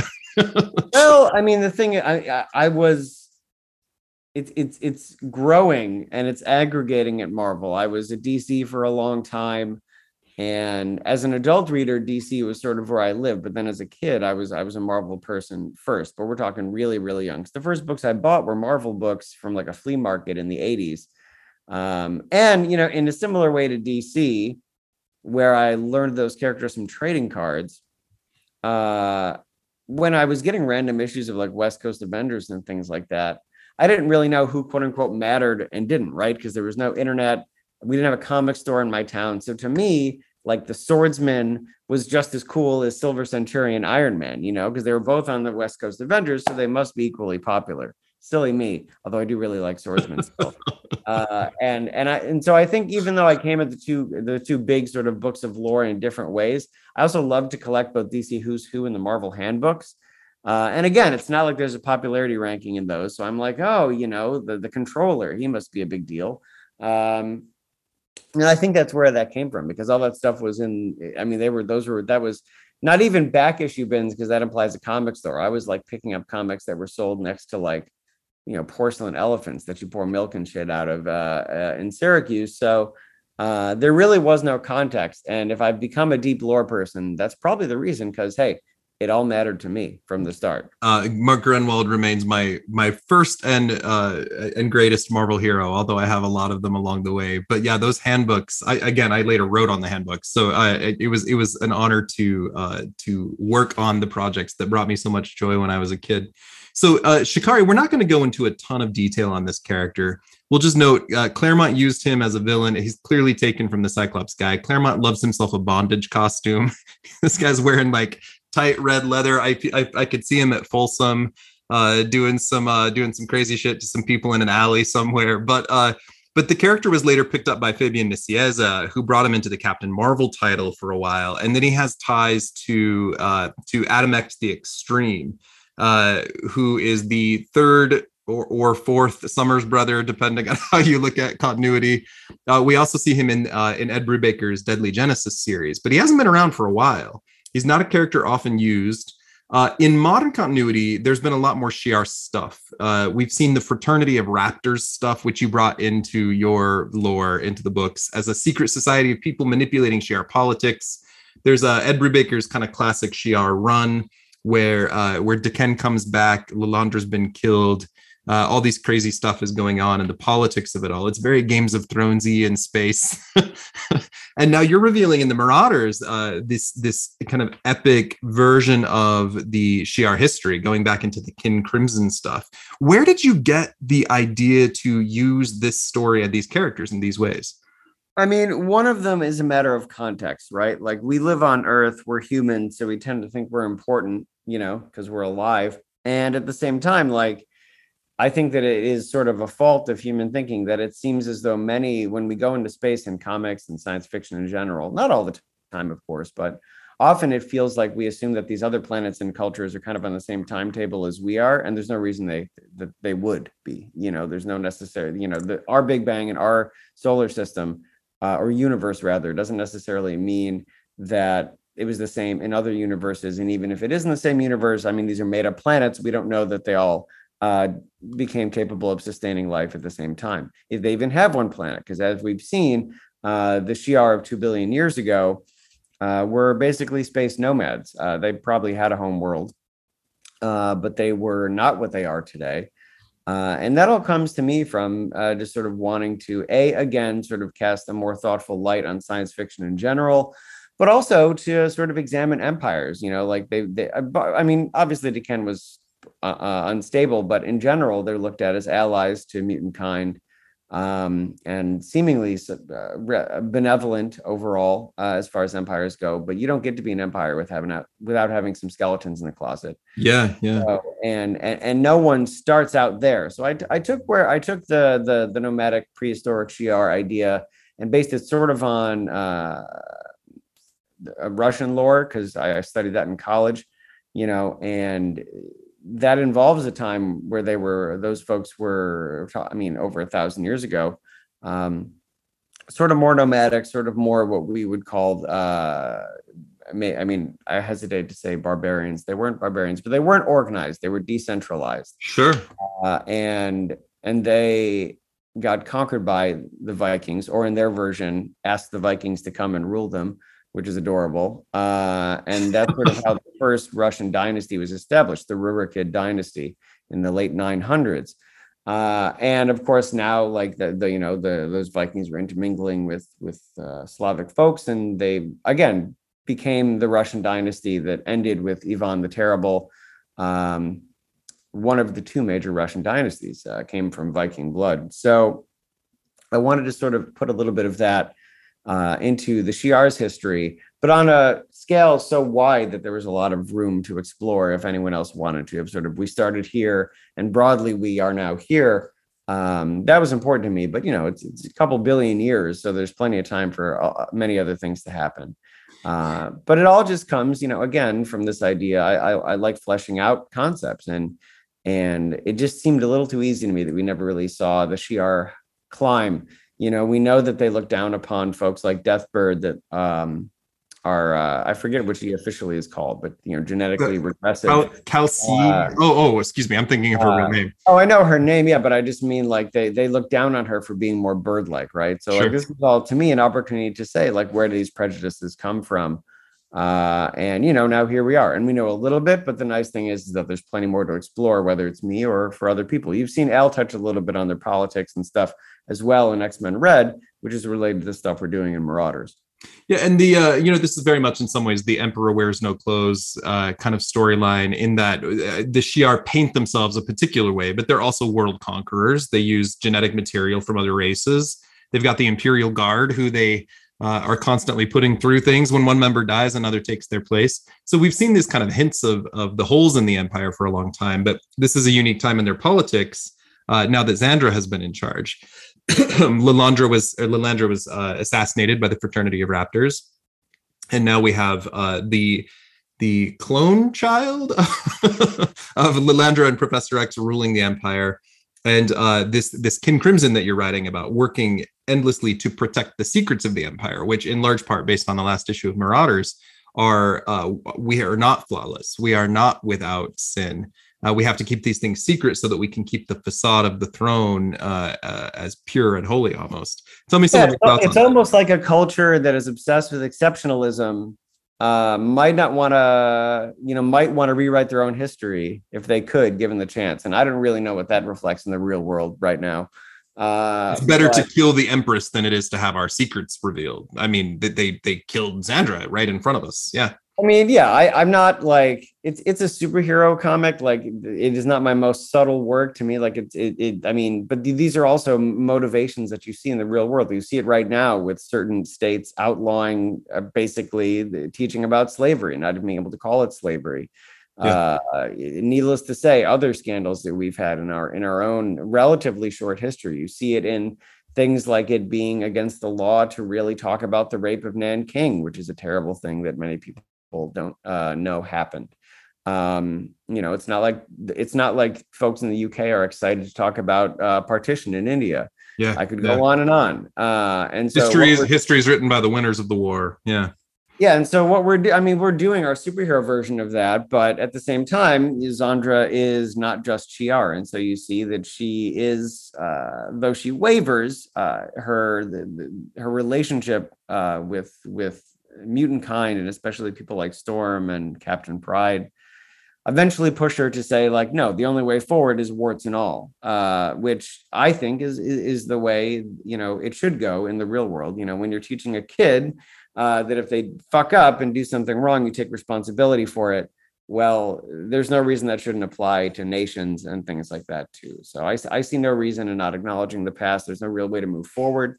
Um, and so, yeah, we want to sort of reflect that, but at the same time, we're not looking to be pedantic. It's it, it is still a things blow up superhero story, but just with that little touch of re- relevance uh, that we hope comes through. Uh, I, really appreciate how streamlined the X books are right now, and it requires a lot of following. But you mentioned X Men Red with the setup with the Shi'ar stuff that happened with Xandra. Before that, they were in the New Mutants book, uh, and then Tini Howard's Secret X Men sets up Xandra and Deathbird being uh, pulled apart. Uh, and now you've got this this story being picked up here. I know you're in the middle of it, and I know there's a lot to come, but you have launched this very very epic story that's very broad based with a lot of characters that are unfamiliar, uh, such as you know Tempo and Somnus. Uh, it's it's fun. It's a really fun read. I love uh, Eleonora Carlini's art style. Uh, I'm really excited to see what you have coming up. Uh, which I'll ask you if you want to pitch uh, anything to us in a minute. When it yeah. comes to the, when it comes to the Kin Crimson, though, I just wanted to compliment you on how how aware you are of the Shi'ar history, which is not easy to keep track of.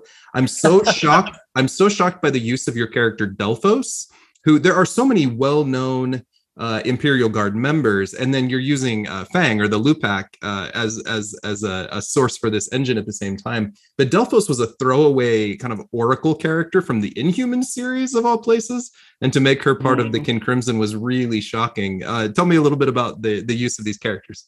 Well, you're actually kind of, I mean, like I, I, I I'm I'm easily the dumbest person in the X Men office, uh, but I will say that you're kind of, you know you're kind of showing why someone like Delphos was a good fit, right? Like, I mean, in I will say the behind the scenes answer is, you know, when you're going to reveal someone is a potentially uh, uh, coup leading uh, usurper and and and crazy Shi'ar nationalist sleeper agent, it's actually easier to pull that off, as you might imagine, with a character that is little less well known than if I was like Gladiator pulls his face off like in Scooby Doo and suddenly has hated, you know, uh, the whole time.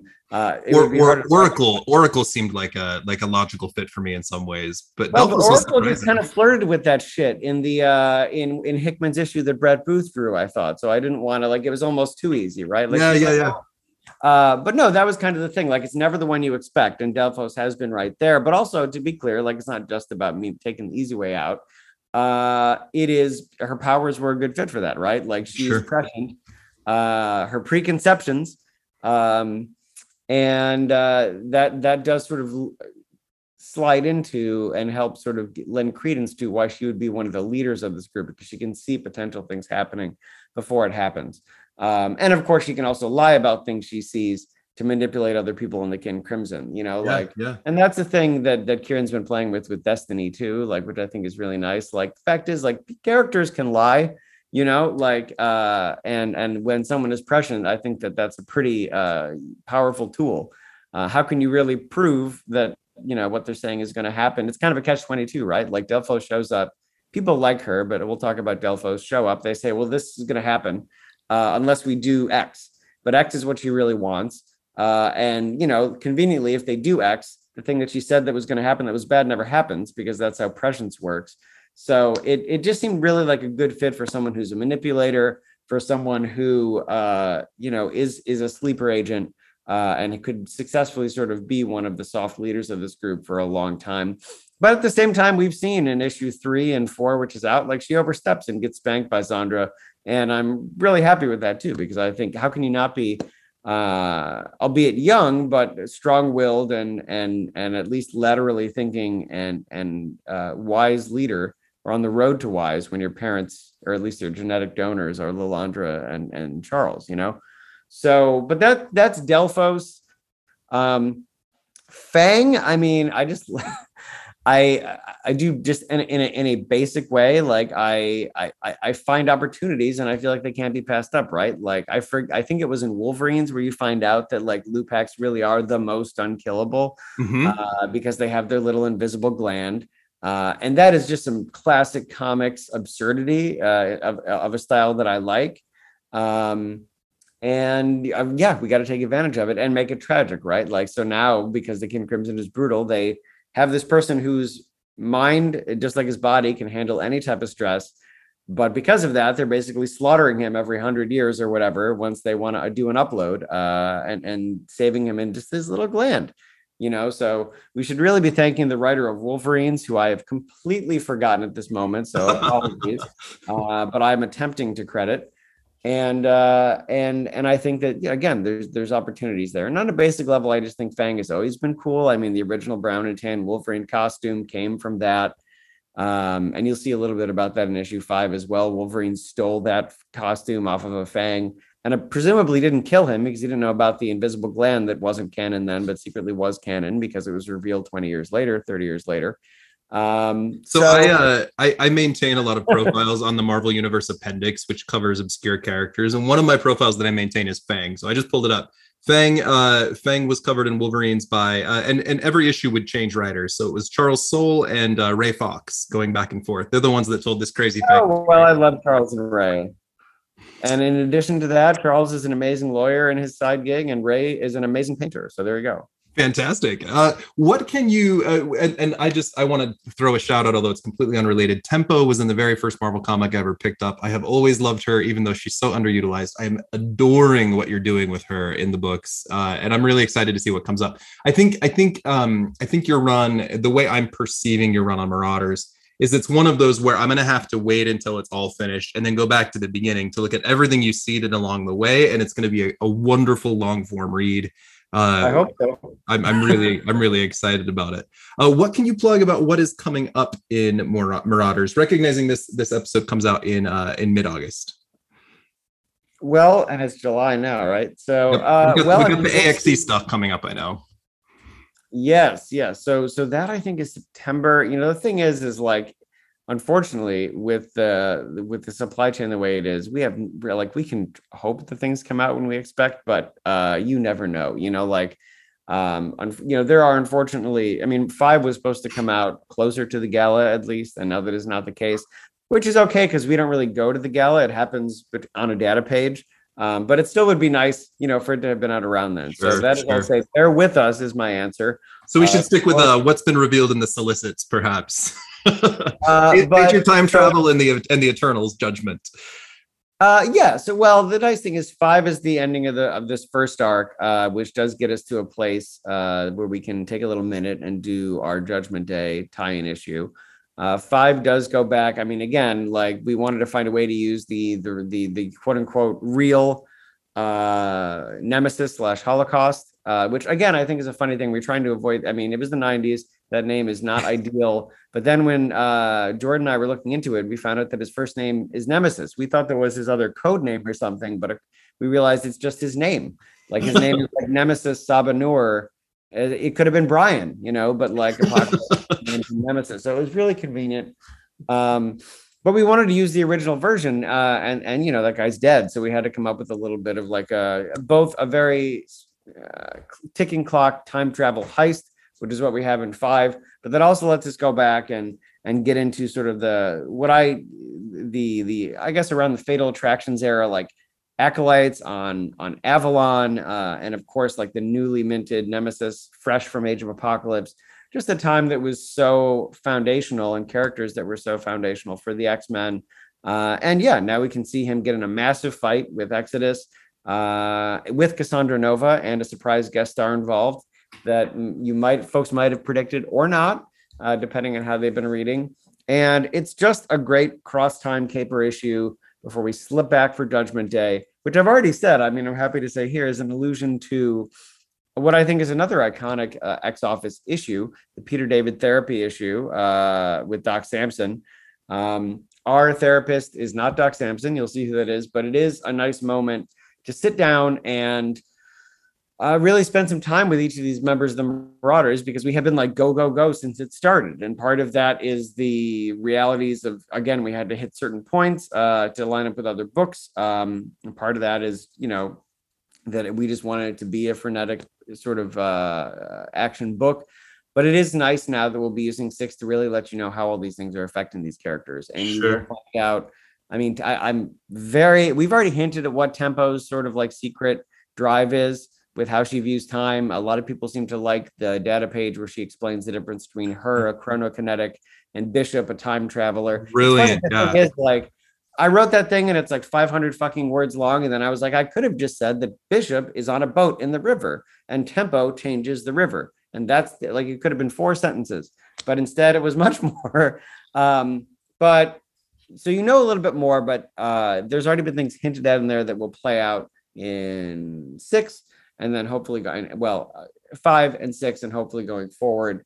Um, and you'll see little things like that uh, for every character on the team, at least the majority of them. Uh, you know, you'll see a little bit more about where Psylocke is at.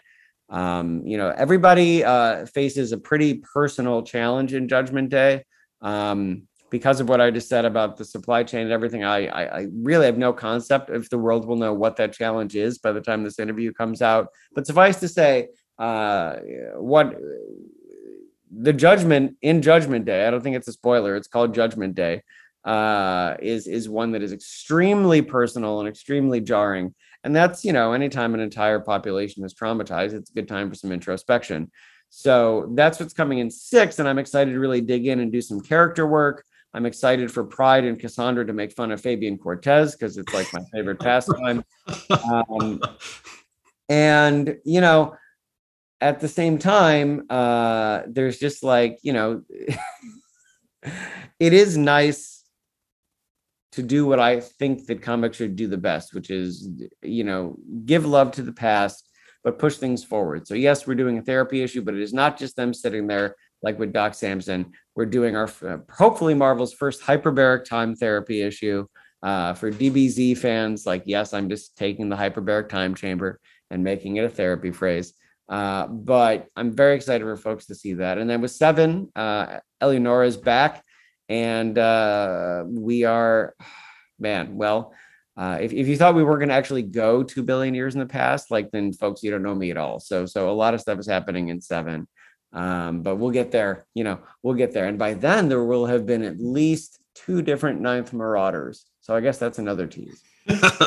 that is wonderful. So as we center in the '60s book, let me ask you one last question uh, Cyclops gets the idea to dress as Eric the Red to go take down Mesmero and the robot Magneto. Where did he get the inspiration for this costume that is clearly already being worn by Davan Shakari or, or Devin Shikari, although we don't know who that guy is yet? Where did Cyclops get the idea to dress as Eric the Red? It's a good question, huh? But is it the 60s? That's the real question because everything is on a sliding time scale. So well, yeah, yeah, yeah. With 60s being the publication date, not the not the actual time events. So, you know, like with that in mind, we just have to pick what, you know, you know, what from I mean, realistically, seven years ago could have influenced him. uh, no, I think uh, yeah, there's a joke answer. Uh, you know, I feel like Cyclops and uh, Ma- anybody who's possessed by malice clearly have the same tailor. Um, Susan Storm's like four boob window comes to mind.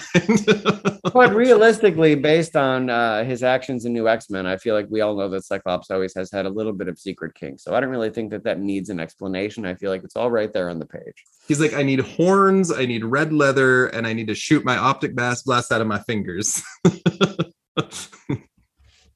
I mean, it all tracks. I mean, you said Folsom, but let's be, yeah, I mean, there's there's plenty of places. There's plenty of places that he could be sneaking down from Westchester uh, to wear that costume at. And for you know, for all we know, he had one one or two times and brought Jean or Emma along. Probably more in the Emma period. If we're yeah, yeah. I mean, Emma, Emma. Maybe he went to some Hellfire Club parties and we just didn't know.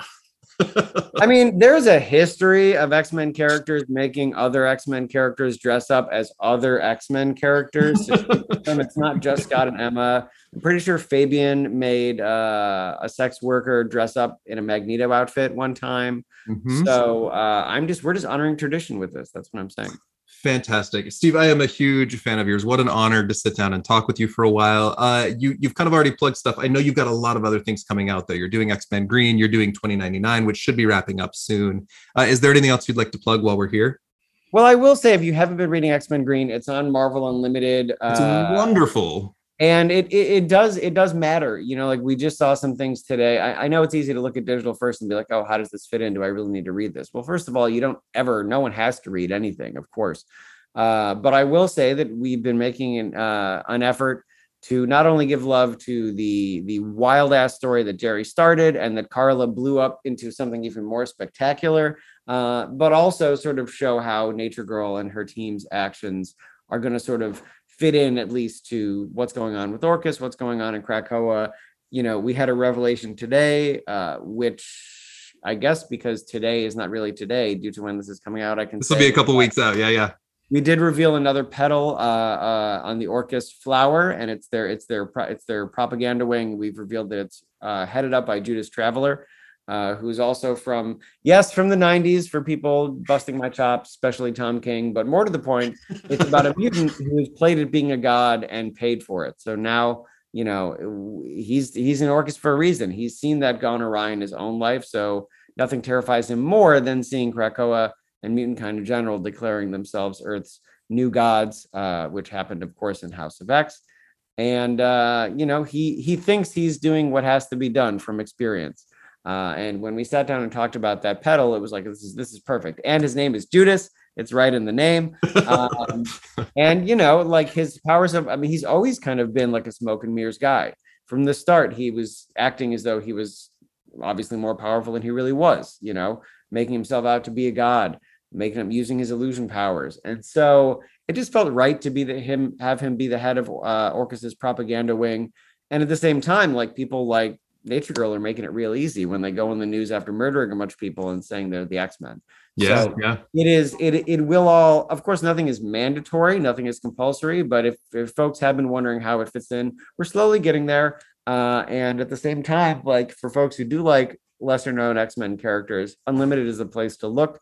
There's less risk. So yeah, you'll see Nature Girl, uh, you know, working with the Armageddon Man uh, who's who's showed up again and will have shown up multiple times by the time this interview comes out. You'll see her with Sauron. You saw Judas Traveler, and uh, there's there's a lot more coming. And that's because again, like we have an opportunity here with these uh, shorter issues to shine a spotlight on folks that need love. Maybe there's not a stated role for them in one of the big books, but that's why we're here. Uh, there's kind of no rules uh, with with where we can go and what we can do. So I think that's really exciting, and I really have been having a blast on it because uh, I mean it's gonna and I'll tell you it's gonna be heart wrenching. The stuff coming up with Hearst is curse is gonna be man Hearst. There should be a character. Uh, uh, it, it, the stuff coming up with curse uh, is uh, is is going to be heart wrenching, and I say coming up because I don't know if it will be out yet. Um, because again, what is time? Uh, but for folks who have maybe thought that Nature Girl has gone wildly over the line uh, from where she was. All I'll say is uh, we noticed, and we're gonna break some hearts uh, in the next couple weeks. I adore that so much. Hey, Steve, where can people find you online if they'd like to watch or follow what you're doing? You should find me at uh, at at the Steve Orlando on Twitter uh, and at the Steve Orlando on Instagram. Um, my Facebook is mostly for personal, so I, I urge folks to find me on Twitter, Instagram. I'm very uh, I'm very reachable. Just ask the host of this show, and uh, and and I'm and I'm and I'm happy to talk there. But um, that is where you'll see me talking about stuff, teasing stuff. Twitter, I use a little more for comic stuff. Instagram, you'll see me more talking about food or stupid shit, which if you find enjoyable, by all means, I talk about a lot of stupid shit. Um, and by August, I don't know if you'll know what else is happening, but I will say keep an eye on me in the fall. I have uh, at least one major announcement that I is already in progress that I will maybe tell uh, some off the air folks after the show. But uh, that should be known by the fall. I might be teasing it before then.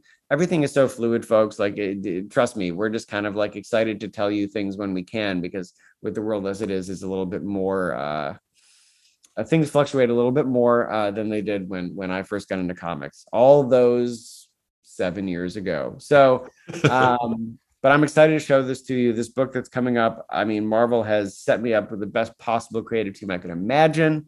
Uh, and it's a character that I have a have a great love for and excitement for. So that's coming. Uh, there's some non-mutants, non-Marvel announcements coming up uh, as well. Thanks a book, honestly, a book coming out that I've been working on for over four years now. in secret, which is painful. You know, I am both a gossip uh, and a, a, and a queer man, which like triple and like makes exponential the gossip tendencies. So the fact that I haven't spoiled this is genuinely astounding to me, and I think I can finally talk about it in the fall. So keep an eye there, and yeah, please follow Marauders if you haven't been reading it. Uh, listen, every comic book needs sales right now to keep going, so please check it out. Please know, uh, I mean, th- this book a lot is coming, and there are revelations that are going to reflect not just in Marauders, but in X Men, in Krakoa in general. Uh, provided we stick to landing, which we're trying hard as fuck to do, uh, you're going to find out uh, new ways that things are connected. Uh, that that hopefully come uh, as an exciting surprise, and it's going to be there. It's going to be in Marauders. So if you haven't been following it, if you're waiting for the trade, we certainly need that love, uh, and I would appreciate it. And we will reward you with foundational revelations about Krakoa and the experience I had when I picked up uh, New X Men all the way back in the early 2000s, uh, because you will be able to get in on page one uh, with a huge new part of X Men lore, and you can be there when it starts. So I would get on this book if you're not reading it, uh, and if you are, we love you and we're pretty thankful for it. I adore your writing brain. I adore your respect and reverence for what has come before, even the obscure. I love when you pull in characters that I do not anticipate uh, I think you're wonderful. Thank you. Thank you for this time today. I know you're so busy, uh, but it's great to see you, man. Thank you very much. You're welcome, and you even got me without the air conditioning noise, so it's good. You you can tell your viewers how much I am not sweating, uh, which is really exciting because you know, it has been it has been 106 recently in Salt Lake City, which is not okay. yeah, but you live in a traditionally hot area, at least. I yeah, but not 106. I share Nature Girl's rage. I get it. well, you're gonna regret that in a couple weeks, but. All right, everybody. Hey, thank you. We'll see you back here uh, soon on uh, Graymalkin Lane. Thank you for listening to Graymalkin Lane. We hope you are enjoying this podcast. Graymalkin Lane is produced and recorded in Salt Lake City, Utah, with music and editing done by my husband, Michael Bell, and promo art done by the incredible Seth Martell. Look for us on Patreon, where we are releasing weekly episodes about obscure characters and facts. Uh, it's a great way to participate with the podcast for only just a couple of dollars a month, and it helps support what we are doing here. Also, the best way you could help Graymalkin Lane is by sharing and liking and subscribing, but also please leave us a review wherever you listen to your podcasts. We'll see you back here next time on Graymalkin Lane.